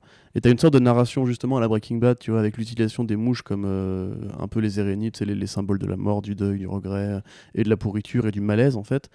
Et tu vas suivre comme ça Abigail Arcane dans une sorte de, scénario euh, à l'échelle de Jacob, tu vois. Où en gros, elle sait pas si elle est folle, si elle a des visions, si le monde autour d'elle est vraiment euh, in- inhospitalier ou quoi, tu vois. Ce genre d'horreur psychologique que je, je ressens pas du tout dans ce trailer-là. Vraiment, je vois un truc de monstre. Je vois un truc qui m'évoquerait la trilogie du samedi. Et je dis pas du tout que c'est mal. Euh, chacun son, son Mais tu angle, dis que ça t'intéresse pas. tu vois, adapter, c'est choisir, hein, évidemment. Il y a pas de. Mais c'est juste comment euh, Swamp Thing, c'est mon personnage préféré chez DC, Hmm. avec euh, d'autres évidemment, mais euh, c'est l'un de mes personnages préférés. C'est par, par lui que j'ai commencé aussi les comics avec Vertigo et tout. Du coup, euh, non, c'est pas du tout ce que j'ai envie de voir. Et après, si c'est bien, je me laisserai convaincre. Mais c'est vrai que l'horreur à la James Wan, moi, elle m'a jamais parlé. Et encore une fois, je peux pas oublier qu'il y a Gary Doberman, qu'il y a Allen Wiseman, qui pour moi ne sont pas des noms très rassurants. Mais euh, c'est pour ça que je ne voulais pas faire un long pamphlet. euh, parce que, encore une fois, c'est juste un- une question de goût. Je n'ai pas du tout spécialement de, de, de critique à formuler. Effectivement, Oui, il y a, sais il y a- que il y a les- une prise de parti. que si on fait ce genre de podcast et qu'on discute de ce genre de choses, c'est aussi pour avoir des, des- des avis et, et pour pouvoir les partager avec nos auditeurs qui ne seront peut-être pas d'accord avec toi ou qui le seront d'ailleurs. Et on vous rappelle que la discussion est toujours ouverte euh, dans l'espace commentaire ou même à, par exemple, à une prochaine soirée Comics Blog qui aurait lieu le 9 mai, tu vois, bah, par exemple. Mais si tu veux, le truc, c'est que moi, je, vraiment, je me reconnais quasiment dans rien de ce qui se fait au niveau série télé comics. C'est ça qui m'a- qui m'agace un peu, c'est qu'à part dire, enfin, conseiller aux gens de lire les comics, euh, parce qu'il faut pas oublier qu'aussi, il y a un monde dans les adaptations qui permettent aussi de tirer l'industrie vers le haut en donnant de l'argent aux auteurs, etc. Mais euh, tu vois, les adaptations, de plus en plus, en fait, commencent un peu à me lasser parce qu'il y a tellement de projets et tellement peu, en fait, de gens qui vont juste vraiment ouvrir les pages de BD et se dire on va juste faire du casse par casse parce que là, on a un chef-d'œuvre en face de nous, on va pas se faire chier, etc. Et là, je trouve que vraiment, à part Watchmen, du coup, cette année, ou The Boys, ou quoi, qui ont l'air d'être projets qui ont un peu plus de, de très clairement, euh, dans les produits franchisés, donc ceux qui sont DC et Marvel, je trouve que vraiment, de plus en plus, t'as une recherche du grand public. Et tu vois, pour moi, ça, c'est de l'horreur mainstream, vraiment. Je sais Oui, oui. pas passer pour un hipster, hein, c'est très bien l'horreur mainstream. J'adore les slashers, tu vois, par exemple. J'ai dit horreur grand public avant. Voilà, hein, c'est ça. Hein. Et je trouve que justement, tu as un héros qui est végétal, qui justement appelle à une, une conception un peu, plus, un peu différente. Et justement, en ces temps aujourd'hui où l'écologie est un sujet de plus en plus intéressant, etc., le prendre par l'angle, le marécage boueux, où tu as une créature qui va bastonner une autre créature, etc. Je sais Mhm. pas, ça me paraît vraiment être le choix de la facilité. Attendons de voir quand même si c'est bien comme ça que ça se traduit. Ouais, ouais, ouais. Mais tu sais, c'est comme quand je vois Marilyn Manson dans, dans Titans, tu vois. Enfin, dans la musique de Marilyn Manson dans un trailer de Titans, tu vois. Je me dis, euh, je suis désolé, moi j'ai lu Wolfman et Perez et je peux pas accepter ça, tu vois. Ouais. Mais après, euh, voilà, comme d'hab, c'est le, le constat, c'est lisez les bouquins et après faites-vous votre avis. Mais ben voilà, grosso modo, euh, toujours pas Très de. bien, très bien. Alors du coup, on va aller sur un sujet qui va t'enthousiasmer un petit peu plus puisque la même semaine, on a eu un nouveau teaser trailer pour la série Pennyworth. Ok, ah, tu l'as mis dans. J'ai même pas fait gaffe. Ouais, j'ai mis- je l'ai mis en Euh, secret comme ça, j'ai rajouté, j'ai fait allez, on va, on va laisser euh, Ouais. Corentin euh, être. Mais j'ai euh, pas. Non, non, j'ai pas spécialement de, de critique à adresser à ça. Tu veux y aller en premier ou? Non, d'accord. Waouh. Et après, on dit que c'est moi le blasé. Bah, qu'est-ce que tu veux que je te dise? On l'a déjà dit l'autre jour. c'est pas hein. une question de blaser, mais c'est vrai qu'on en avait déjà parlé la On en a déjà parlé l'autre jour, tu vois. c'est- Ça- Ouais, vas-y, vas-y. Non, mais après, ça, ça pourrait être marrant si ça s'appelait pas Pennyworth, tu vois. Bah, c'est ça. en Parce qu'en fait. vrai, t'enlèves le nom d'Alfred et le nom de Thomas Wayne, et euh, grosso modo, t'as une série originale euh, qui a pas l'air forcément inintéressante dans sa proposition de euh, d'espionnage un peu burné dans, Ouais, dans c'est cette ça. Angleterre des années euh, 60, euh, on dirait, Ouais, tu vois. la période temporelle et tu vois d'ailleurs ça confirme aussi l'orientation néon parce qu'il y a des scènes qui sont vraiment éclairées au tube, tube Ouais. fluo là qui sont assez, assez pas belles. Mais, euh, tu vois genre les visuels qu'on a eu, les trailers, ça a l'air propre. Vraiment il y a, il y a de l'idée. Je connais- que tu, tu connais Epic, c'est la chaîne qui doit diffuser ça je non pas, du tout. Je sais pas avec tout ce qu'ils ont fait à part ça. Mais euh, enfin moi au départ je croyais que c'était sur Cinemax donc je me suis complètement planté. Mais euh, oui du coup Epic non j'ai pas du tout vu leurs autres projets. Mais ouais enfin je sais pas tu vois le truc c'est que et c'est justement euh, une conséquence de cette multiplication des adaptations à tout craint. C'est comme Krypton, tu vois, genre, enfin Krypton, je pense que personne n'avait avait forcément envie de voir ça, à part des vrais hardcore de Superman qui veulent toujours plus de Superman et enfin chacun son truc, tu vois, enfin je veux pas non plus, euh, c'est c'est légitime, tu vois. non, cri- dire. critique pas trop les gens non plus. Non, non, euh, pas du tu- tout. Non, tu non, critiques déjà ceux qui ont des, euh, des Blu-ray chez eux, donc ça suffit. hein. Ouais, c'est vrai que. Mais ça, les gars, expliquez-moi quoi. non, c'est pas vrai, j'aime bien les gens qui ont des Blu-ray. Mais je te dis, typiquement, euh, Krypton, pour moi, ça n'avait pas spécialement de sens. Et j'ai fait l'effort de regarder un peu d'épisodes et je confirme que ça n'a pas d'intérêt. Enfin, selon moi, hein, euh, non, enfin, ça n'a pas d'intérêt. Et, et en l'occurrence, tu vois, justement, si Smallville était déjà une préquelle à Superman, qui n'était pas forcément la plus utile du monde, mais au moins tu te dis, il y a un truc à raconter, ils se sont foirés. T'as eu Gotham, qui était l'équivalent, on va dire, euh, de, Smallville, plus ou moins pour Batman, puisque c'était juste les origines du héros quand il était jeune. Et là, du coup, ils font le krypton de, euh, Batman avec euh, Pennyworth. Du coup, c'est tellement lointain qu'en fait, tu te dis que ça peut te raconter tout et n'importe quoi, ça n'aura aucune influence directe ou concrète sur Batman, qui de toute façon n'est même pas encore né dans la série. Euh, que effectivement, ouais, esthétiquement, ça a pas l'air tout à fait dégueu. Maintenant, moi, je vais être très clair, le- les origines d'Alfred, c'est pas ce qui me, pas ce qui me fait rêver la nuit, quoi. Euh, L'acteur a pas l'air dégueu, c'est effectivement c'est bizarre d'ailleurs que ça se passe à Londres. Enfin, là, du coup, on a confirmation que c'est vraiment londonien très à fond, ouais, donc ouais. c'est même pas à Gotham City. Donc, bah oui, mais en euh, même temps, il est britannique, donc ça, c'est normal. oui, et puis après ils peuvent toujours faire en fin de saison 1, euh, on va émerger à Gotham pour fuir la paix ou je ne sais quoi. Oui, bien sûr. Euh, du coup, ouais, non, enfin, ça me fait penser un peu à Fleming, la série euh, avec Dominic Cooper euh, sur les origines de, du- de l'auteur de James De Bond, ouais. qui était une mini-série de la BBC, pas dégueu du tout. Alors après, eux, apparemment, ils cherchent plus la comparaison avec Peaky Blinders, sauf que là, par contre, les gars, il va falloir quand même se calmer un peu. c'est bien Peaky Blinders Ah, c'est mortel. Ah là là, frère, sérieux? Ah putain, mate ça, mate ça, ça tue, ça tue. Kylian Murphy, génial. C'est un autre niveau.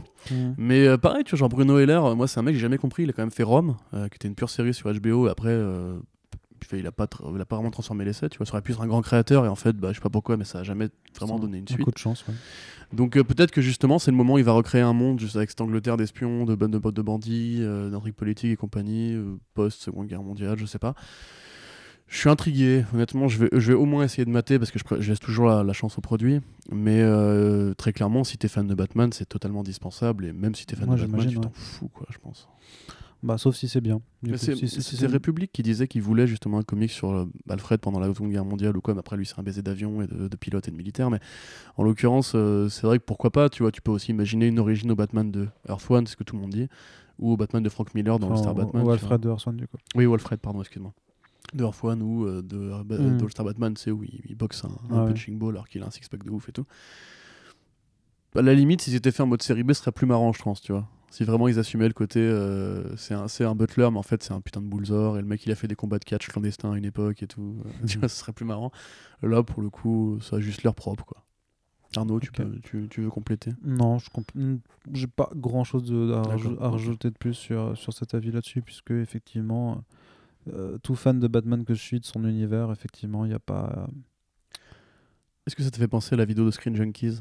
Sur. euh, C'était- City C'était pas eux, c'était pas eux qui avaient fait, c'était, je sais plus qui l'avait fait. Je crois que c'était la voix du Honest Trailer qui racontait quand même. C'était la, c'était la même voix, en tout cas, c'était le, même effet de voix, clairement, euh, sur euh, Gotham Begins Before the Beginning, The Origins. euh. Et comment est-ce qu'on va appeler cette ville Euh, Star City? Ah, tout flashé. Alors, on va l'appeler Gotham. Clin Il y a- d'œil.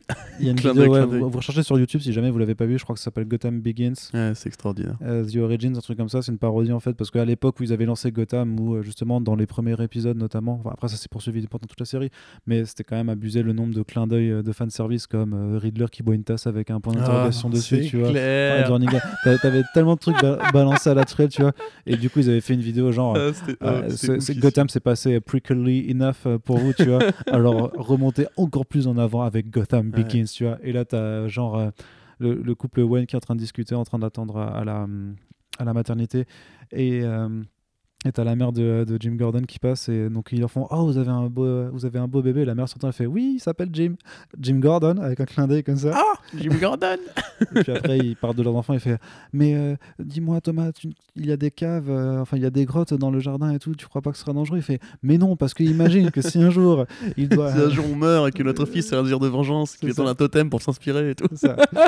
voilà, enfin, plein, plein de. C'est vrai de- que de ce sketch à lui seul est meilleur que 50 Gotham. en fait. Ouais, c'est clair, c'est- c'est- c'était tellement, tellement incroyable. Euh, allez, du coup, on continue à parler un petit peu de séries télé avec euh, un petit point capitalisme. Euh, le capitalisme, c'est vachement bien.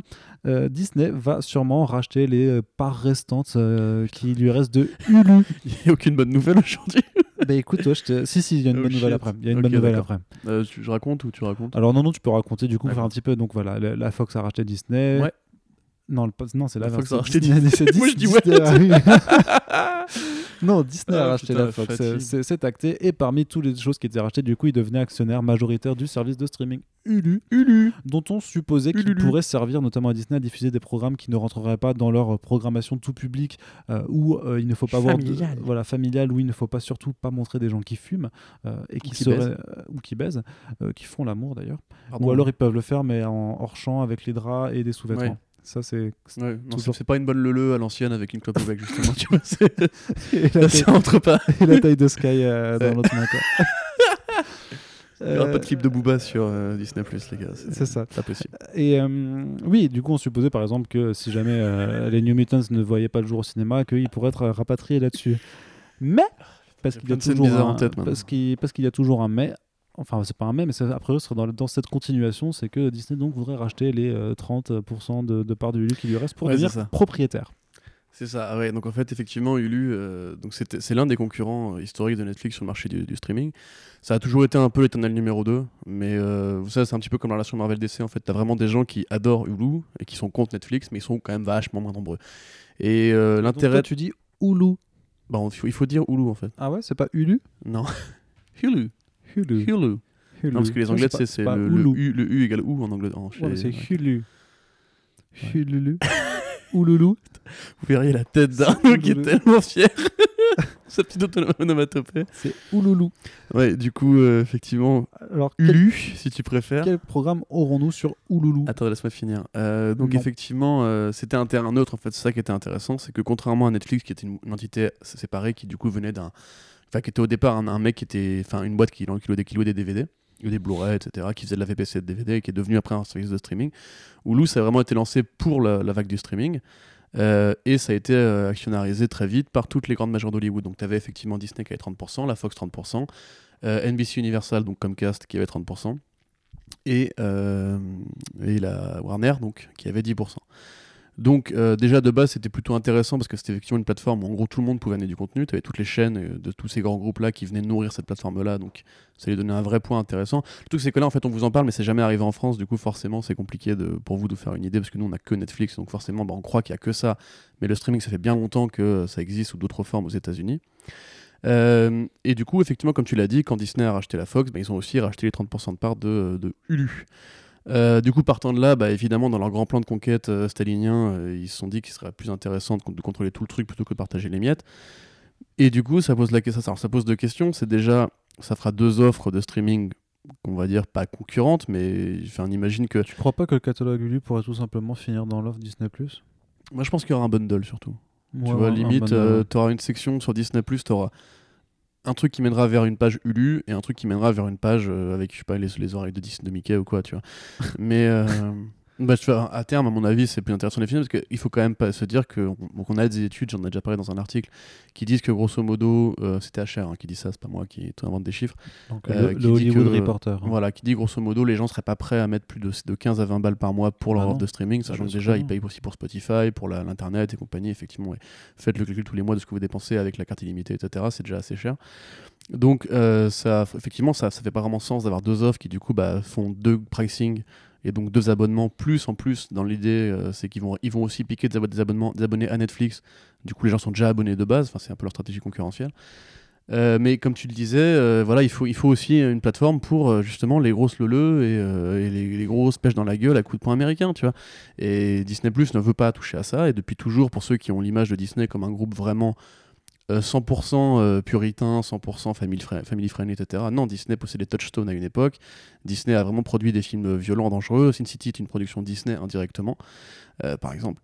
Et il faut aussi justement que eux, parce qu'ils ils savent très bien que ce marché-là existe, comme disait Bob Iger pour euh, Deadpool 3, il n'y a aucune raison de changer une équipe qui gagne. Si le public, euh, justement, des séries télé, qui est un public qui a l'habitude de consommer des séries où il y a de la violence, où il y a du cul, et il y a du cul et de la violence, et de la violence et du cul, euh, il faut quand même que ces gens-là puissent aussi s'abonner. Et comme on va pas mettre ça côte à côte avec, euh, je sais pas, la nouvelle série animée Dumbo ou ce que je, je ne sais qu'est-ce, tu vois. Enfin, remarque, ce serait marrant, t'es la lecture à la Game of Thrones de Dumbo, où il y a du, du t'as un truc, Dumbo. Dumbo. Qui fait une petite lolo. Mais ce serait marrant, tu vois, c'est que moi j'ai toujours rêvé d'une série Picsou en mode premier degré, euh, tu sais, genre en mode Succession ou, euh, Wall Street, tu vois, genre Ouais. t'aurais vraiment un Picsou qui serait un vrai mania de la euh, En finance. mode le euh, Wall Street, ouais. Ouais, c'est ça, voilà, tu vois, ou enfin ou même moins comique, tu vois, vraiment genre Brosson, tu vois, genre à la Mm. Donald Trump ou à la Vice, tu vois, je sais pas si t'as vu Mm. ce film, mortel. Euh, mais du coup, voilà, donc en grosso modo, ça fait encore une question de plus pour Disney. Euh, faut quand même se dire que ça commence à vraiment à faire beaucoup parce que là, Hulu, c'est pareil, ça vaut des milliards, hein, évidemment. Euh, et c'est pas forcément rassurant, puisque euh, là, tout récemment, donc on, vous a parlé de Mouse Guard et du fait que, euh, comme tu le disais, la censure anti-cigarette s'était abattue sur le projet de, euh, de Spielberg, West Side Story. Alors voilà, bon, ça c'est Alan Horn, c'est pas le grand Manitou pour l'instant. Bobby Gurr est encore en vie. Il n'est pas encore, n'est pas encore devenu président. Mais grosso modo, parce qu'il a des ambitions présidentielles. Mais grosso modo, voilà, le truc c'est que sur Hulu, il y a des séries pour adultes, il y a des séries polars, il y a des séries, encore une fois, avec tout ce qu'on vous a décrit juste avant. Et rajouter une strate de contrôle créative, alors on ne sait pas encore à quel point elle va, s- s'impacter, mais surtout ça veut dire aussi qu'un projet qui est rejeté par telle boîte, encore une fois, ne sera pas récupéré par telle boîte. Parce que Hulu, c'était aussi une porte de sortie pour des séries qui avaient été rejetées ailleurs, euh, qui avaient un vrai programme comme Netflix de contenu original très régulier, très fréquent, ils ont fait plein de trucs super bien. Euh, qu'on connaît moins en France forcément parce que encore une fois ce service n'est pas arrivé chez nous mais voilà enfin il y a plein de gens qui utilisaient déjà des VPN pour se connecter là-bas parce que c'est une vraie plateforme qui a du vrai, du vrai, contenu intéressant une vraie offre etc donc là Mhm. effectivement euh, ça va en plus du coup ça risque de niquer encore une fois un peu plus le game et de mettre encore plus des murs entre les différents services puisque évidemment si Disney rachète les parts d'Universal bah, ça veut dire que toutes les séries Universal NBC etc vont quitter la dégager. plateforme. Voilà. Eux ils ont dit que non mais bon hein, on se rappelle de Netflix et de Defenders et compagnie hein, pas- ça sert à rien d'essayer de bullshiter comme Cast comme Sony comme euh, tout le monde en fait prévoir leur propre service de streaming et ils vont évidemment garder leur contenu en interne pour que les gens s'abonnent. Et c'est un peu ça en fait, c'est cette espèce de fuite en avant étrange où tout le monde veut son service de streaming parce que Netflix a vraiment bouffé le gâteau de la pop culture et que les gens sont de plus en plus paresseux, ne veulent plus aller au cinéma parce que ça coûte cher, il y a du monde, euh, l'écran est sale pour plein de, de salles, c'est horrible. On n'a jamais eu GC Léal, c'est vraiment les écrans, c'est un scandale. Il y a des connards qui, euh, qui utilisent leur téléphone portable pendant la séance. Ouais, ouais, ouais, pour, pour, pour snapper. Pendant Ouais. 2, des gens qui snappaient le combat, j'étais là, non mais enfin, non. Tu, Ouais, tu vois, les, les qu'on nous impose à nous pendant les séances, on devrait la foutre à toutes les séances. Quoi. Qu'en en projection presse, vous avez des, vigiles qui sont là pour éviter que vous filmiez. Tu vois, c'est un truc qui paraîtrait normal à, à n'importe qui, mais pendant les séances normales, on ne le fait pas ça. Mais du coup, voilà, comme tout le monde veut son offre de streaming, bah, Disney investit à fond le marché et prend le deuxième plus gros acteur après euh, Amazon et Netflix. Parce qu'Amazon, c'est très différent. Ils sont gros pas, à cause de l'offre Prime, qui n'est pas une offre si euh, démocratisée que ça par rapport à Hulu. À Hulu. Du coup, euh, ouais, bah, j'ai envie de dire que jusqu'où s'arrêteront-ils? Parce que euh, c'est un peu ce qu'on a vu avec Endgame et on va en parler, mais Disney est partout. Et Disney, ça pèse tellement lourd aujourd'hui que t'as un peu envie de dire euh, que, ouais, le fameux Empire of Joy, la fameuse des dictatures de, de la joie et du bonheur euh, vendues par le Mont Walt, à force, elle va vraiment tout racheter, quoi. Mhm. Et t'as des mecs qui font des blagues avec des plans 150 ans où en gros un jour ils auront une sphère Dyson dans l'espace pour conquérir le Mars et compagnie. Et t'as envie de dire ouais mais en fait tu vois on en rigole mais ils ont Star Wars, ils ont Marvel, c'est déjà les deux plus grosses marques d'entertainment au monde. Euh, là ils vont arriver sur le marché du streaming, ils vont arriver fort. Euh, tu dis je- ouais, enfin il faut un peu de concurrence, c'est le principe tu vois. Ne serait-ce que parce que justement si un projet n'est pas accepté par une boîte, tu peux avoir le droit de le faire ailleurs. Et plus tu réduis le champ des acteurs dans n'importe quel milieu, euh, plus tu donnes de pouvoir à une seule entité qui peut du coup t'imposer ses prix, t'imposer ses contenus, ses idées, euh, son contrôle de l'information aussi, parce que c'est aussi des chaînes de télé maintenant. hein. Ça, je veux dire, ils ont racheté la Fox, ils ont racheté plein de chaînes de télé. hein. Pas les, justement. Pas, non. les, pas les chaînes d'information, on est d'accord. Mais enfin, tu me diras, Fox News, je pense pas que c'était vraiment la ligne de Disney. Mais euh, Il y, a- il y a vraiment tout le groupe télévisuel de Fox qui est resté Ouais, hein. ouais, ouais, mais la, la télévision crève chaque année et le streaming prend de plus en plus de place Mhm. aussi, tu vois. Donc, euh, contrôler le streaming, c'est aussi contrôler l'avenir. Enfin, je veux pas passer pour un taré, hein, excusez-moi, je me rends compte des mots que je dis là, mais grosso modo, moi je dirais que c'est quand même préoccupant. Après, ce qui est bien, c'est que du coup, pour la cohésion d'ensemble de l'univers Marvel, c'est cool, parce que comme tu posais la question, Hulu, c'est évidemment le projet Offenders avec le, car- le Cartoon Award The Duck, euh, Dazzler et euh, Tigra, c'est ça? Ouais, t'as Modoc. euh, Modoc avec. euh, Patton Oswalt. Voilà, Patton ouais. Mhm. Non, donc plein, plein de bons projets et on va, on Ouais, va justement Sweet aller de l'avant. et Runaways. Ouais. et, euh, Bon, le Runaway, c'est pas ouf, mais euh, ouais, voilà. wow. ça a le mérite d'exister. Ouais, c'est ça, ça mérite d'exister. Et puis, du coup, Sweet Tooth de Jeff Lemire. Donc euh, voilà, bon, ça nous concerne d'assez loin, effectivement. C'est plus, euh, il faudrait plus écouter l'avis de vrais pros du numérique et de et l'économie et de la politique. Mais grosso modo, voilà, s'il y a des lois antitrust aux États-Unis qui ne se sont pas encore intéressées à ce sujet, ça m'étonne quand même beaucoup qu'on les ait fait voter à une époque. Puisque là, AT&T a racheté Warner, euh, il reste plus aucun grand studio qui n'est pas franchisé par une boîte qui fait de la, de la télécom ou de l'information ou ce que tu veux. Et t'as un peu l'impression que euh, enfin les, vieux mecs qui avant ouvraient un studio pour faire des films et des séries, ça, n'existe plus. Quoi. Maintenant, tout est euh, une grande pyramide avec euh, un mec qui a beaucoup de milliards à la tête du truc. Il peut s'appeler Bezos, Iger ou ce que tu veux. Toi t'es un peu là en mode genre euh, bon bah est-ce que mes séries télé seront bien ou pas tu vois? C'est Mm. un peu toi c'est le compte on se le pas sujet. les mêmes considérations, mais justement, puisqu'on parle de séries télé, il faut savoir euh, donc euh, qu'on a une bonne nouvelle dans cette section Ah, télévisuelle, alors? C'est que Phil Lord et Chris Miller, donc euh, Ah, ça, c'est bien. Bah oui, Oh, c'est bien ça. les euh, deux cerveaux, euh, les géniaux cerveaux qui sont responsables notamment bah, des tempêtes de boulettes géantes 1 et 2, mortel de Lego, de, de Lego, Lego Movie, Movie oui tout à fait, tout à fait. et aussi de Lego Batman ou pas? Lego Bot non pas, producteurs non. je crois sont mais oui. non, non c'était Et Graham Smith d'ailleurs le mec qui, était, qui a écrit le bouquin De euh, pareil, 21 produit Jump Street.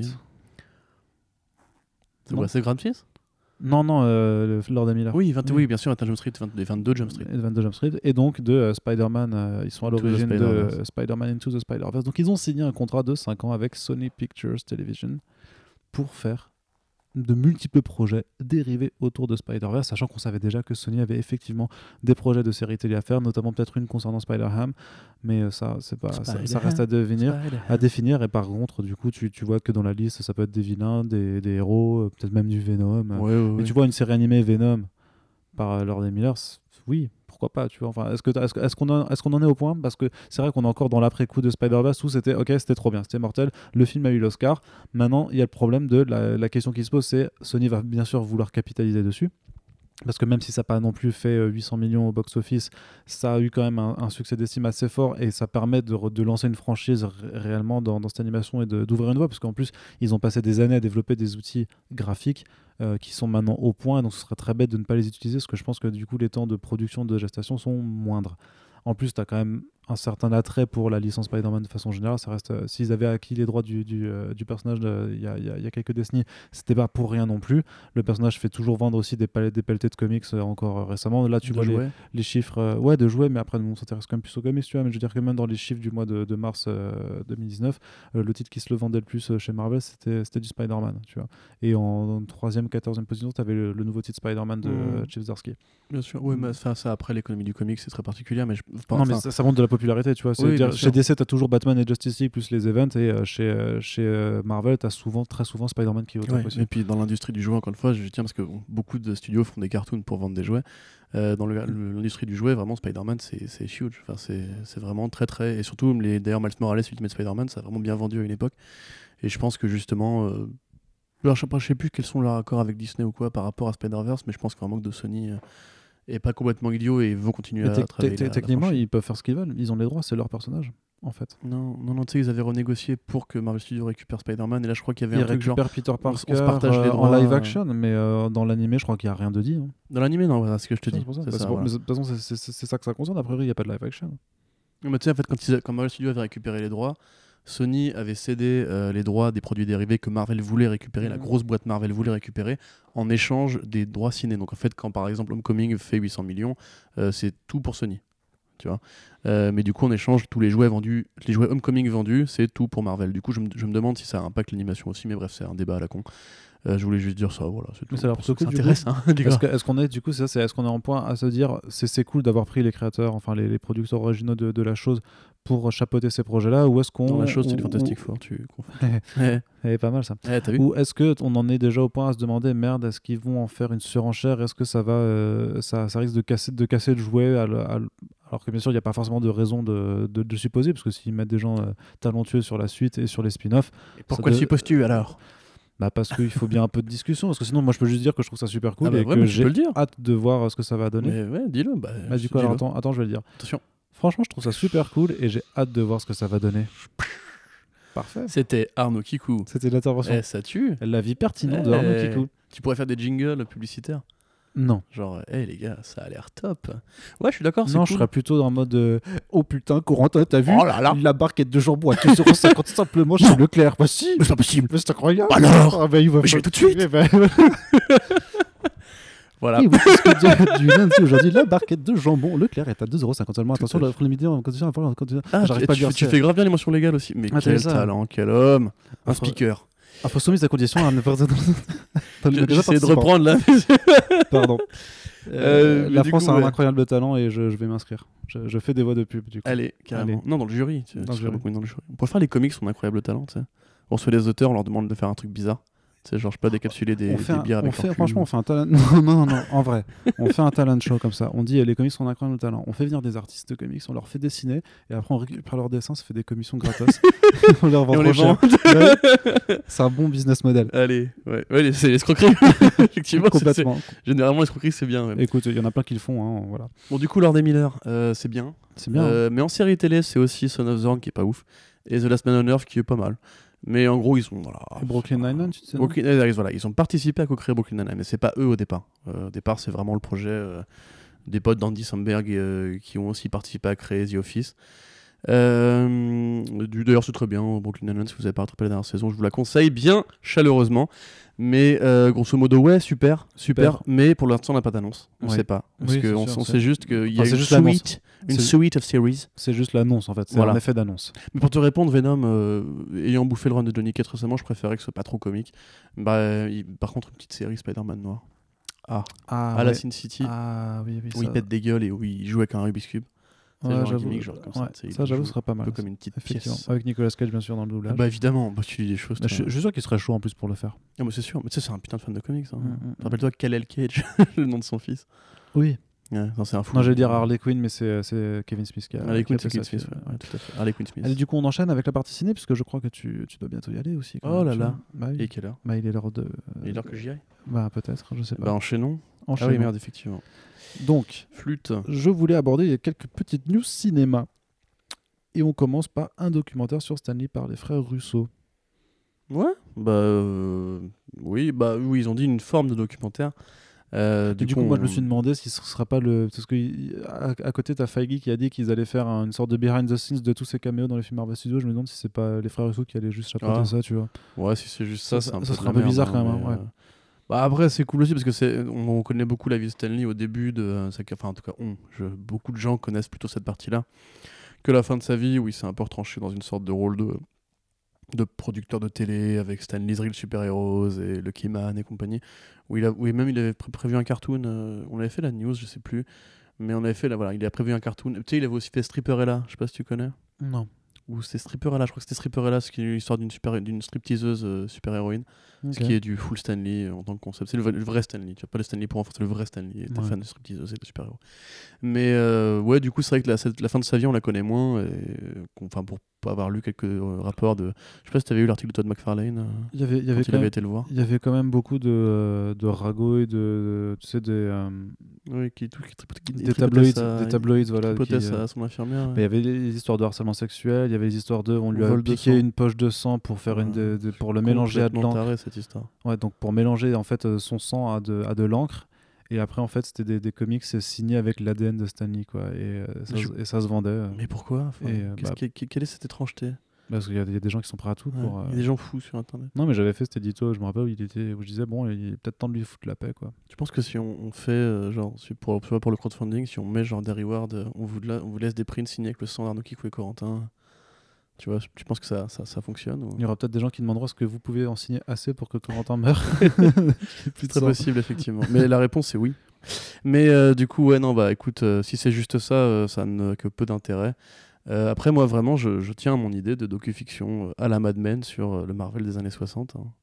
Je comprends pas pourquoi personne n'a eu cette idée. C'est l'une des plus grosses boîtes. Ouais, même la plus des- grosse boîte Disons, disons qu'il y, a des- il y aurait des choses un peu sales, je pense, à ressortir. Et si tu regardes un petit peu, tu peux, tu- après, si tu as Howard Chaykin à la production, tu vois. Non, tu mais vois. justement, mais si tu, si tu vas, si tu mets un Howard Chaykin en consultant et qui te raconte toutes les anecdotes sur l'industrie des comics de cette époque-là et la façon, tu sais, ça reste quand même euh, une période où beaucoup de gens se sont fait exploiter en fait.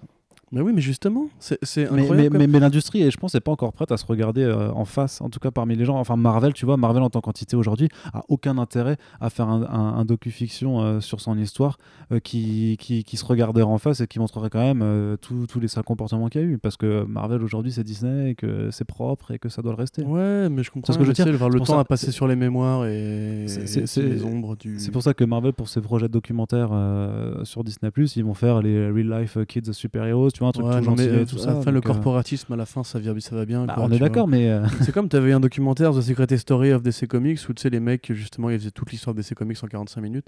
mais en fait, non. et mais tu sais, à la fin, genre, ils te disaient euh, Eh, le projet Milestone euh, a grave bien marché. Rappelez-vous, quand même, DC avait, fait- avait été le premier dans l'histoire à proposer alors qu'ils ont quand même bien bien niqué T'es là, alors déjà, voilà, pour commencer, Dwayne McDuffie n'était pas du tout content. Ensuite, ça n'a pas marché du tout.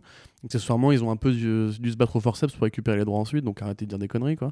Mais tu vois, c'est ça aussi, les, les, les- les documentaires euh, commandés par les, les boîtes aux commandes, tu vois. C'est Bah ouais. juste des, des grandes publicités vivantes où tu apprends un minimum de choses. euh, comme euh, il y avait un documentaire sur la, la phase 1 de Marvel Studios, enfin c'était nul quoi, enfin t'apprenais Mm. absolument rien. Il n'y avait pas justement tout le côté on a niqué Mark Millar et au départ c'était quand même des auteurs de comics qui ont eu l'idée de faire la scène avec Nick Fury et tout, tu vois. Bref, mais euh, moi personnellement j'aimerais bien que ça se fasse et euh, d'ici à ce que Mark Maron joue à... parce que franchement dans Endgame c'est ouf comment il ressemble à Mark Maron dans euh, le, bon, le bon Stan.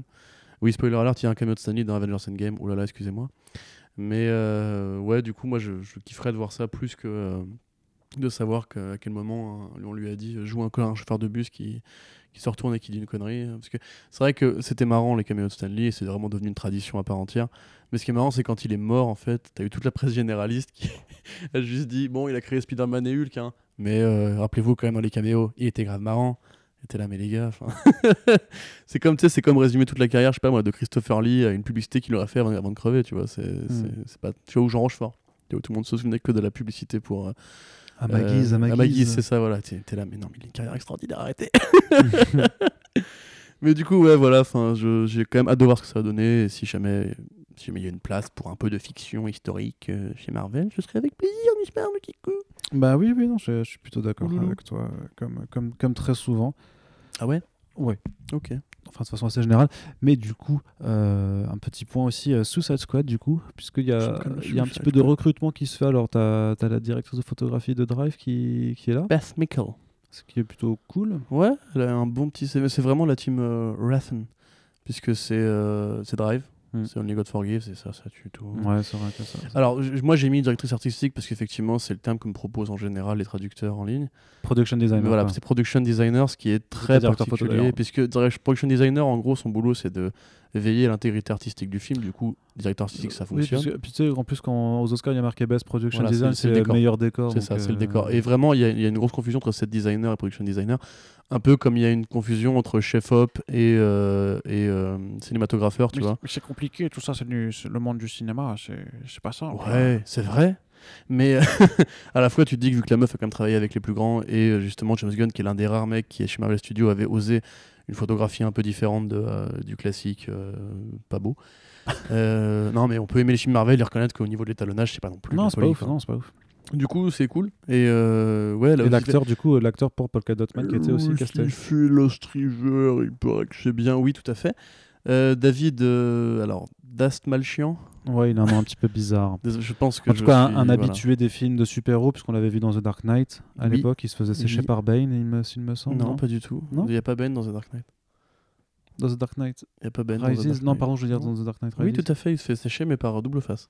Par double face, pardon. Tu vois la scène où tu sais, euh, Harvey Dent enlève un des, des, des goons du Joker et tu sais, il prend un flingue et il lui fait genre euh, pile ou face, je te bute, Ah pile oui, ou face, oui, oui, je te bute, pile ou lui, face. a bute. rien à foutre parce qu'il préfère mourir. Voilà, il en de a toute rien à foutre, c'est ouais, ça. Et en fait, c'est le rôle qu'il a révélé. En fait, ce mec, il a une carrière, une vie assez intéressante. C'est un, c'est ça, ouais, c'est un ancien héroïnomane qui euh, avait un peu renoncé à la vie et qui avait a priori fait une tentative de suicide ou deux, tu vois.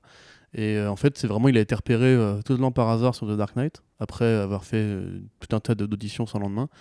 Et euh, bah, ça a vraiment changé sa vie, quoi. C'est-à-dire que du coup, après ça, c'est Denis Villeneuve qui l'a repéré pour Prisoners parce qu'il trouvait que vraiment que le mec avait un jeu de, de taré assez puissant. Ah oui, Et donc, il joue- dans- il était dans Prisoners. ouais. Il joue dans Prisoners, ouais, il a marqué tout le monde à l'époque. Et euh, après ça, en fait, vu que le mec est aussi rigolo, et après il, il a évolué vers des rôles plus comiques, il s'est fait pas mal de potes à Hollywood. Il était dans Ant-Man and the Wasp. Il a fait Ant-Man the Wasp, il a fait Gotham, et il a fait, euh, et il a fait The Flash. Oui, il a fait The Flash aussi. Ouais. Donc, Abracadabra. voilà. Et euh, du coup, très bon acteur. Et Ouais. comme je le disais dans la news, c'est un mec qui peut aussi bien jouer le vrai sociopathe, euh, psychopathe bien crazy, euh, bien, tu sais, euh, je te regarde dans les yeux et tu sens que je vais te tuer, tu vois. Mm. Et aussi le rôle comique. Donc en fait, il correspond très bien aux deux facettes que pourrait prendre une adaptation de Black Adam. Parce que moi, je le vois, quand- enfin, je le vois sous deux angles.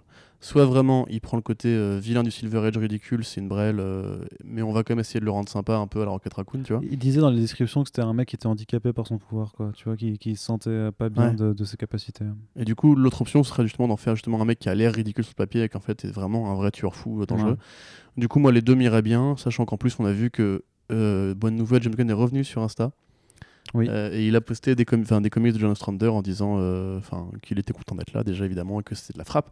Donc en gros tu auras peut-être une adaptation euh, de cœur dont tu rêvais avec des gros vilains, un terrain d'activité politique puissant, etc. Peut-être. Ce serait cool.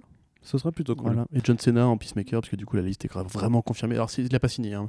mais en tout cas c'est vraiment pour ce rôle-là qu'il postule. Et euh, même le Hollywood Reporter trouvait ça un peu ridicule. D'ailleurs, le Peacemaker, c'est le, le héros qui aime tellement la paix qu'il est prêt à tuer pour, euh, Mhm. pour avoir la paix. Et du coup, euh, moi j'imagine, bah, je commence bien à me faire l'idée que John Cena va avoir le masque du Peacemaker, qui est vraiment l'un des masques les plus cœur-bien et les plus ridicules de l'histoire des comics, même si c'est un personnage de Ditko d'ailleurs. Euh, du coup, euh, on est content. Enfin, ça a toujours l'air chauffant, quoi. Ouais, moi c'est un projet qui, qui Mm, me botte toujours euh, au fur et à mesure des nouvelles. Et on continue avec, du coup on va terminer sur du box-office. Alors un aparté juste sur Hellboy qui au bout de deux semaines d'exploitation et au bout de son troisième week-end aux États-Unis a franchi tant bien que mal les 20 millions, donc il y a 21,5 millions de dollars. Euh, sachant qu'il en a coûté 50 millions à la production et qu'on estime qu'il faudrait 150 pour qu'il soit euh, rentabilisé avec Enfin, tous les, disgusting, ouais. voilà, tout- avec tous les budgets euh, en plus. Euh, c'est bien fait, c'est ça? C'est toujours bien fait. Hein. Faut- Ouais, fallait pas je- sortir je- ce film de merde. hein. Je- J'entends chier dans mon oreillette. Non, mais il faut que je vous raconte une anecdote extraordinaire. Euh, en fait, du coup, je faisais la news sur euh, Avengers Endgame, 1,2 milliard avec Arnaud. On se disait que c'était dingue et tout. Euh, il vient me voir. Et alors, il faut savoir que la semaine dernière, enfin la semaine d'avant, il était à 19 millions. hein. Ouais. Et du coup, il me dit, euh, il me dit, waouh, 100 millions pour Hellboy, pas mal et tout. J'étais là, quoi, 100 millions, t'es, sûr de toi? Il me fait, ouais, bah sûrement à l'international, tu vois. Je fais, ouais, mais c'est énorme. Enfin, genre vraiment, c'est les Chinois qui sont qui ont bondi dessus ou quoi J'ai fait quand même 5 fois la mise et tout. Il me fait, ah non, je suis sur la page du premier de Del Toro. Ouais, bah, c'est ça quand en tu fait, fais. il a fait 2 millions en une semaine, c'est ridicule. C'est ça quand tu fais des trajets et que tu regardes les news en faisant des trajets en bagnole. Franchement, t'as pas- t'as des films de Sundance produits pour 1 million qui font mieux que ça en une semaine, quoi. C'est tant mieux. Les gens sont pas dupes. C'est beau à voir et en même temps, c'est aussi Non, triste, de voir à quel triste, point. hein. euh, C'est triste de voir Hellboy là-dedans. euh. Ouais. Moi, je suis surtout embêté pour David Arbor et Ian McShane, qui sont deux gars que j'aime bien. C'est ouais, c'est lamentable. En plus, ça va tuer la licence. Hein. pas Ah bah mentir, hein. clairement, il n'y a, y a pas y a pas de suite. Ah, y a hein. pas de suite. Non, et Enfin, pourtant, Comme euh, dit, il faut, faut patienter hein, parce que les films n'est pas sorti à l'international. Il, il sort la semaine prochaine chez nous. Euh, Il y aura d'ailleurs des plein d'avant-premières en je France. pense qu'il y aura un spin-off euh, Lobster Johnson? Non, non. Euh, non, non, mais non, non, non, on peut pas. Je veux dire, euh, faut d'abord reconstruire Notre-Dame, tu vois, et Ouais, après enfin, ça. ça-. Et euh, du coup, voilà, enfin, c'est juste pour dire, c'est toujours la, le sbel pour eux, quoi, c'est euh, clairement. Ouais. Bah, pff, franchement, je suis désolé, mais je sais quoi.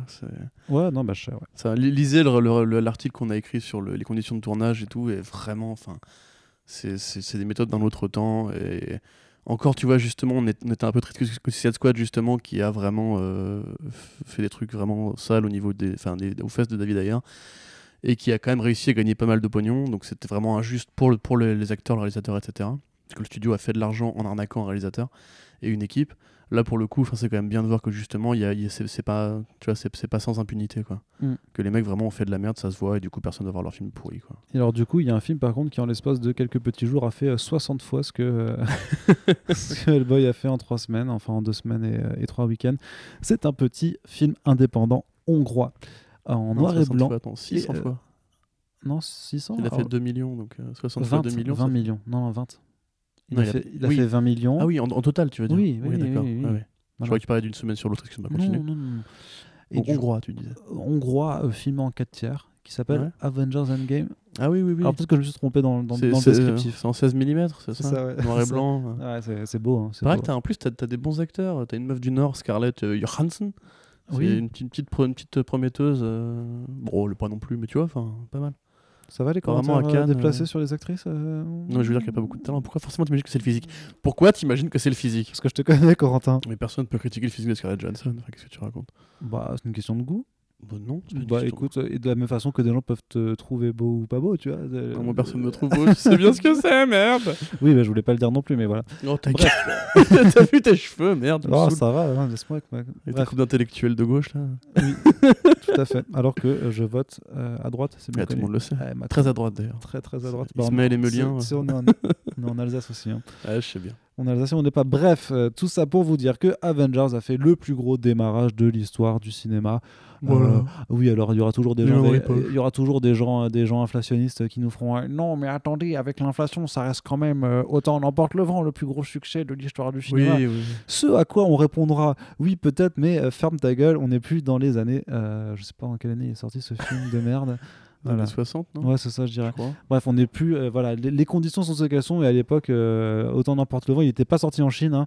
Donc Mais voilà. c'est ça, en fait. Voilà, c'est, moi, je comprends bien n'a la logique. voir. Non, mais ça n'a plus rien à voir. La logique inflationniste, effectivement, oui, le dollar a pas le même poids qu'hier qu'aujourd'hui, mais déjà, faut noter deux trucs, c'est que là actuellement, enfin à l'époque entre guillemets, les gens ils avaient que ça à foutre d'aller au cinéma, tu vois. Ouais, ils À part écouter leur poste de radio, une télé ça coûtait 10 000 balles, tu vois, enfin l'équivalent. Et C'était nouveau le cinéma. Aussi. Voilà, c'était vraiment le loisir le plus social, le plus. C'est là-bas que tu allais pour prendre les infos. Enfin, peut-être que je me cours de décennies, hein, mais tu avais un cartoon avant, tu vois, c'était vachement. C'était, vraiment une expérience euh, humaine, tu vois, dans un village. Même à Cinéma Paradisio, hein. vous verrez qu'à l'époque, le cinéma c'était vraiment le truc de, tout, de toute la ville. Tout le monde allait voir le même film, etc. Pendant euh, des années, ça a été ça. Donc, effe- effectivement, ça, je- enfin, j'ai vu qu'apparemment, au niveau des tickets vendus, c'était Star Wars 4 qui était encore devant. Ouais, ouais. Mais t'es là, ouais, mais Star Wars 4, c'est un film qui a 40 balais. faut se rappeler qu'aux États-Unis, à chaque fois qu'un nouveau Star Wars sort, il Star. Wars Oui, Star Wars 4. ouais. Oui, 77. Ça a 42 ans. Ouais. Euh, du coup, vous vous rappelez que Star Wars 4, tu vois, quand Star Wars 5 est sorti, ils ont repassé Star Wars 4 au cinéma, qui après des reprojections pour les anniversaires, qui a eu des reprojections pour la, les conversions 3D, probablement 4K aussi, j'imagine, tu vois. Enfin. C'est un, truc- un film qui était projeté euh, au moins 10 à 15 fois, tu vois. Ouais. Euh, idem pour Avatar, tout le monde fait le comparer avec Avatar. Avatar a eu deux périodes d'exploitation, faut s'en rappeler. Euh, et pour l'heure, actuellement, enfin, ça reste quand même un très gros démarrage. Et effectivement, Star Wars n'était pas en Chine à l'époque. Mm. Donc moi, j'ai quand même du mal à me dire que, euh, compte tenu du fait que c'était le, le film numéro 1 sur le marché chinois au moment de sa sortie, et c'est pas une question de euh, absolument revendiquer un succès, hein, parce que quelque part, on, on a dit sur, euh, sur Endgame, on n'est pas les plus saucés du monde, hein, très clairement. Ouais. euh, voilà. Vous pouvez réécouter notre podcast de 3 heures si Voilà. vous le voulez. On a vu des gens beaucoup plus fans. Par contre, c'est vrai que ce débat permanent de qui, qui est la plus grosse, c'est un peu couillon. Enfin, là, très clairement, il faut juste sa- saluer la performance à une époque où justement le streaming est tellement important et les gens ne veulent plus aller au cinéma supporter leurs voisins. Là, tu as quand même une expérience collective, un grand happening euh, de pop culture qui, Et moi, puis- me, me, me plaît parce que ça reste quand même la passion que. Enfin, les super-héros, c'est ma passion Ouais. au départ. Donc, euh, je suis content de voir ça. 1,2 milliard sur un, sur un week-end d'exploitation. Mais c'est huge, enfin, c'est énorme. Enfin, En donc, moins du d'une semaine. avec. euh, En moins d'une semaine. C'est ça, c'est en 5 jours si tu prends le fait que nous, c'est sorti mercredi. tu Ouais, vois. ouais. Et 217 Mais- millions en Chine. et euh, l'ouverture, le démarrage mondial, le deuxième, c'est, je crois qu'on est à 600 millions, donc c'est le double. Quoi. c'est pas Endgame le deuxième? Euh, Infinity War, tu veux dire Infinity War, pardon. Oui. C'est peut-être Infinity War ou, euh, ou Star Wars 7, quoi, un truc comme ça. Tu vois. Après, Mais, euh, voilà, c'est sûr qu'il faut. c'est- Mais c'est hallucinant. Quoi. Faut pas se fier au dollar, mais vous inquiétez pas que Disney, eux, ils se fient au dollar, ils en ont rien à foutre de combien de gens ont été voir le film. Donc, de toute façon, c'est bien de savoir pour votre pote dans la soirée, dire Mais non, attention, euh, Gone with the Wind, c'était beaucoup plus. On est content. Maintenant, en vrai, le film est un succès, et largement. Et c'est limite, je trouve un peu inquiétant, tu vois. Parce que là, par exemple, t'as Mid-90s de, de John Hill qui est sorti en, en face. Euh, D'ailleurs, on va peut-être la voir à mon cinéma, je, vous- je- je le dirai surtout sur Twitter à l'occasion, parce qu'apparemment, c'est vraiment mortel. Mais tu vois, par exemple, là, c'est personne ne va le voir. Et Bah, Hellboy, Hellboy, on en parlait avant, mais on s'en branle, tu vois, parce que ça faisait déjà pas d'entrée avant, Ouais. mais ils ont quand même dit que la chute a été de 97%. Mais ouais, ouais. C'est en comme, je, je sais plus, t'avais genre euh, deux rappeurs qui avaient, qui avaient repoussé leur sortie par rapport à l'album de PNL, tu vois, parce qu'en fait, c'est des trucs qui sont tellement gros, en fait, que, que tout le monde connaît, que tout le monde aime, que tout le monde va voir, qu'en fait, il faut vraiment Ouais, il bah ouais. s'éloigner, il faut que sûr. un courant. Et d'ailleurs, ton- on t'a pas noté Shazam, mais c'est pareil, Shazam, du coup, il est même pas sûr qu'il arrive à 500 millions. Là, Mm. il a fait 20 millions en une semaine. C'est-à-dire qu'il a fait un top-down euh, énorme. Bah, la première semaine, il avait fait 200, il avait fait 100 millions. Deuxième 200 millions, troisième 300 millions, grosso modo. Enfin, ça. comme ça. Ou plutôt, oui, 150. bah, tu vois, Non, il fera pas les 500, non, il hein, fera pas c'est les sûr. 500. Bah, Bien moi, moi, je pense qu'il va, il va même s'arrêter à 450 par là, tu vois. Parce que après, t'as, après, t'as des détectives Pikachu qui arrivent. Ouais. Et Pokémon, c'est pareil, c'est comme euh, PNL, c'est comme le foot, c'est comme Avengers, c'est comme Star Wars. Tout le monde connaît, tout le monde va aller voir par curiosité, les fans, les enfants, les Mm. familles, euh, les vieux qui, comme c'est la, la version rouge, etc. Donc euh, là, enfin, Hellboy et, euh, et Shazam, c'est, fini. hein, Ouais. Moi, je pense que Hellboy va s'arrêter même pas à 30. à peu- allez, 30 millions. Voilà, c'est mon 30 pronostic. avec l'international ou Ah, ou- ah non, non, non, aux États-unis. Aux États-Unis, ouais. international, je pense qu'il fera 100 millions en tout. Ouais. Ouais. C'est pas, Non. pas sûr. hein. Franchement, c'est pas sûr. Oui, donc voilà, c'est juste. euh, on on s'en doutait, on, s'en- on savait que le démarrage allait être historique et colossal. Et il a réussi à dépasser une fois de plus, euh, même les années- Bon, après, il faut savoir qu'il il y a énormément de cinéma américain, notamment, qui ont ouvert des salles supplémentaires pour contrer la- le fait que le film dure 3 heures et que ça, ça fait une séance de moins par jour. Qu'il y a eu, ouais, il y a eu énormément de, de projections en amont. Que, enfin, euh, quelque part, euh, on serait tenté de dire est-ce que Disney a acheté euh, des, des- des cinémas pour euh, les pousser à, à diffuser plus de films, euh, pour s'assurer d'avoir le record? Ouais, Conspiration même pas besoin. Est-ce que Disney aurait commandité euh, l'incendie de Notre-Dame? Euh, Ah bah ça, par contre, ça, ça, je pense que oui. Oui, ils, ils veulent faire Ça, des. ça- Je sais pas si t'as- vu une vidéo à la con. Jafar, ça. Il y, a, il y a une vidéo à la con qui circule où ils disent ouais on va on va rénover Notre-Dame et tu sais avec genre DJ set sur le sur le rooftop euh, avec euh, des euh, non t'as vu avec une piste, Ouais, je- piste- piste de golf et à la fin tu vois tu vois Notre-Dame qui s'en va parce que c'est un yacht. Ouais. Ouais, j'ai vu ça, mais c'est vrai qu'il y a tellement de mecs qui font des vannes sur Notre-Dame qui se fait rénover. Je, je suis un peu saturé là. Ah, mais- bah, moi c'est la seule que j'ai vu du coup puisque je, je, je, je, ne- je n'écume pas les internets vrai, à la recherche de des trucs, euh, t'as des trucs de relou quoi. ça. Enfin, du coup, on pourrait largement rénover Notre-Dame avec le box-office d'ouverture de Avengers Endgame. c'est vrai, c'est vrai. et- il y a toujours plein de gens qui meurent de faim aussi pendant que euh, Ah oui, mais se ça, fait. euh, tu sais ce que dirait un, un- journaliste quelconque de France Info. C'est, Ça euh, fait réfléchir. euh, non, c'est plus genre, euh, mais en même temps, tu peux pas tout comparer. Enfin, je veux dire, au bout d'un moment, euh, c'est pas notre problème hein, si les gens dans la rue. tu Ah non, mais de toute façon, nous, on, est, hein. nous on, est, on, on travaille dans l'entertainment et tout ça, donc euh, je t'avoue que Oui. les, les causes humanitaires, euh, vite fait quoi. Enfin, on peut aussi Voilà. rappeler que plutôt que de lâcher 5 balles pour votre, enfin, votre truc de popcorn dégueulasse qui va vous filer le cancer, vous pouvez aussi les garder et les filer à un charclot qui dort dans la rue. genre. Ou alors les garder avec d'autres billets pour un prochain crowdfunding. euh, Mais oui, tout à fait. Mais nous sommes, les- nous sommes ces charclots qui dorment dans la rue. Euh, vois, euh, Oui, oui c'est vrai. Voilà. C'est vrai. Je, je- je vois ma tante Voilà, là. si vous voulez rue, euh, euh, soutenir une fondation euh, humanitaire, nous vous rappelons que voilà, nous, nous sommes là. Exactement. Bref, du coup, je crois qu'on a fait le tour de ce podcast d'actualité. Et Mhm. nous avons duré donc une bonne heure, hein, c'est ça, une heure vingt, c'est c'est- c'est à peu près la, la durée standard des, des Fresh Starts, Oui. tels que nous les pratiquons sur comicsbook.fr. Donc on espère que l'émission vous a plu. Euh, comme toujours. Pardonnez notre mauvais tempérament, nous Euh, sommes non, très alors par- pardonnez la, la- la fatigue de, de Corentin, moi ça va, hein, je, Oui. je- je vais plutôt bien. T'as pas été chiant du tout. Non, non, non, je, je ne suis pas Jamais, comme- d'ailleurs. Je ne suis pas comme ça. On vous rappelle, comme, tout, comme toujours, que euh, le- la discussion peut être poursuivie en notre compagnie sur les réseaux sociaux et dans l'espace commentaire sur le site. Et bien entendu que on vous demandera de partager notre travail, nos émissions si elles vous plaisent. N'hésitez pas à nous faire vos retours, bien entendu, et surtout donc de partager nos podcasts pour dominer le monde comme Disney le fera d'ici Merci quelques à ceux années. qui le font déjà. Effectivement, on remercie tous ceux qui sont déjà présents, qui manifestent leur soutien. Continuez de le manifester. Il faut Continuez être les manifs. continuer de manifester votre soutien. Ceci n'était pas un Voilà, message. ce n'était pas un message. Et Corentin, je te dis à la prochaine. Ouais. On se dit donc à très bientôt pour le prochain podcast sur les belles ondes de Comics Blog. Salut Salut. Ouais.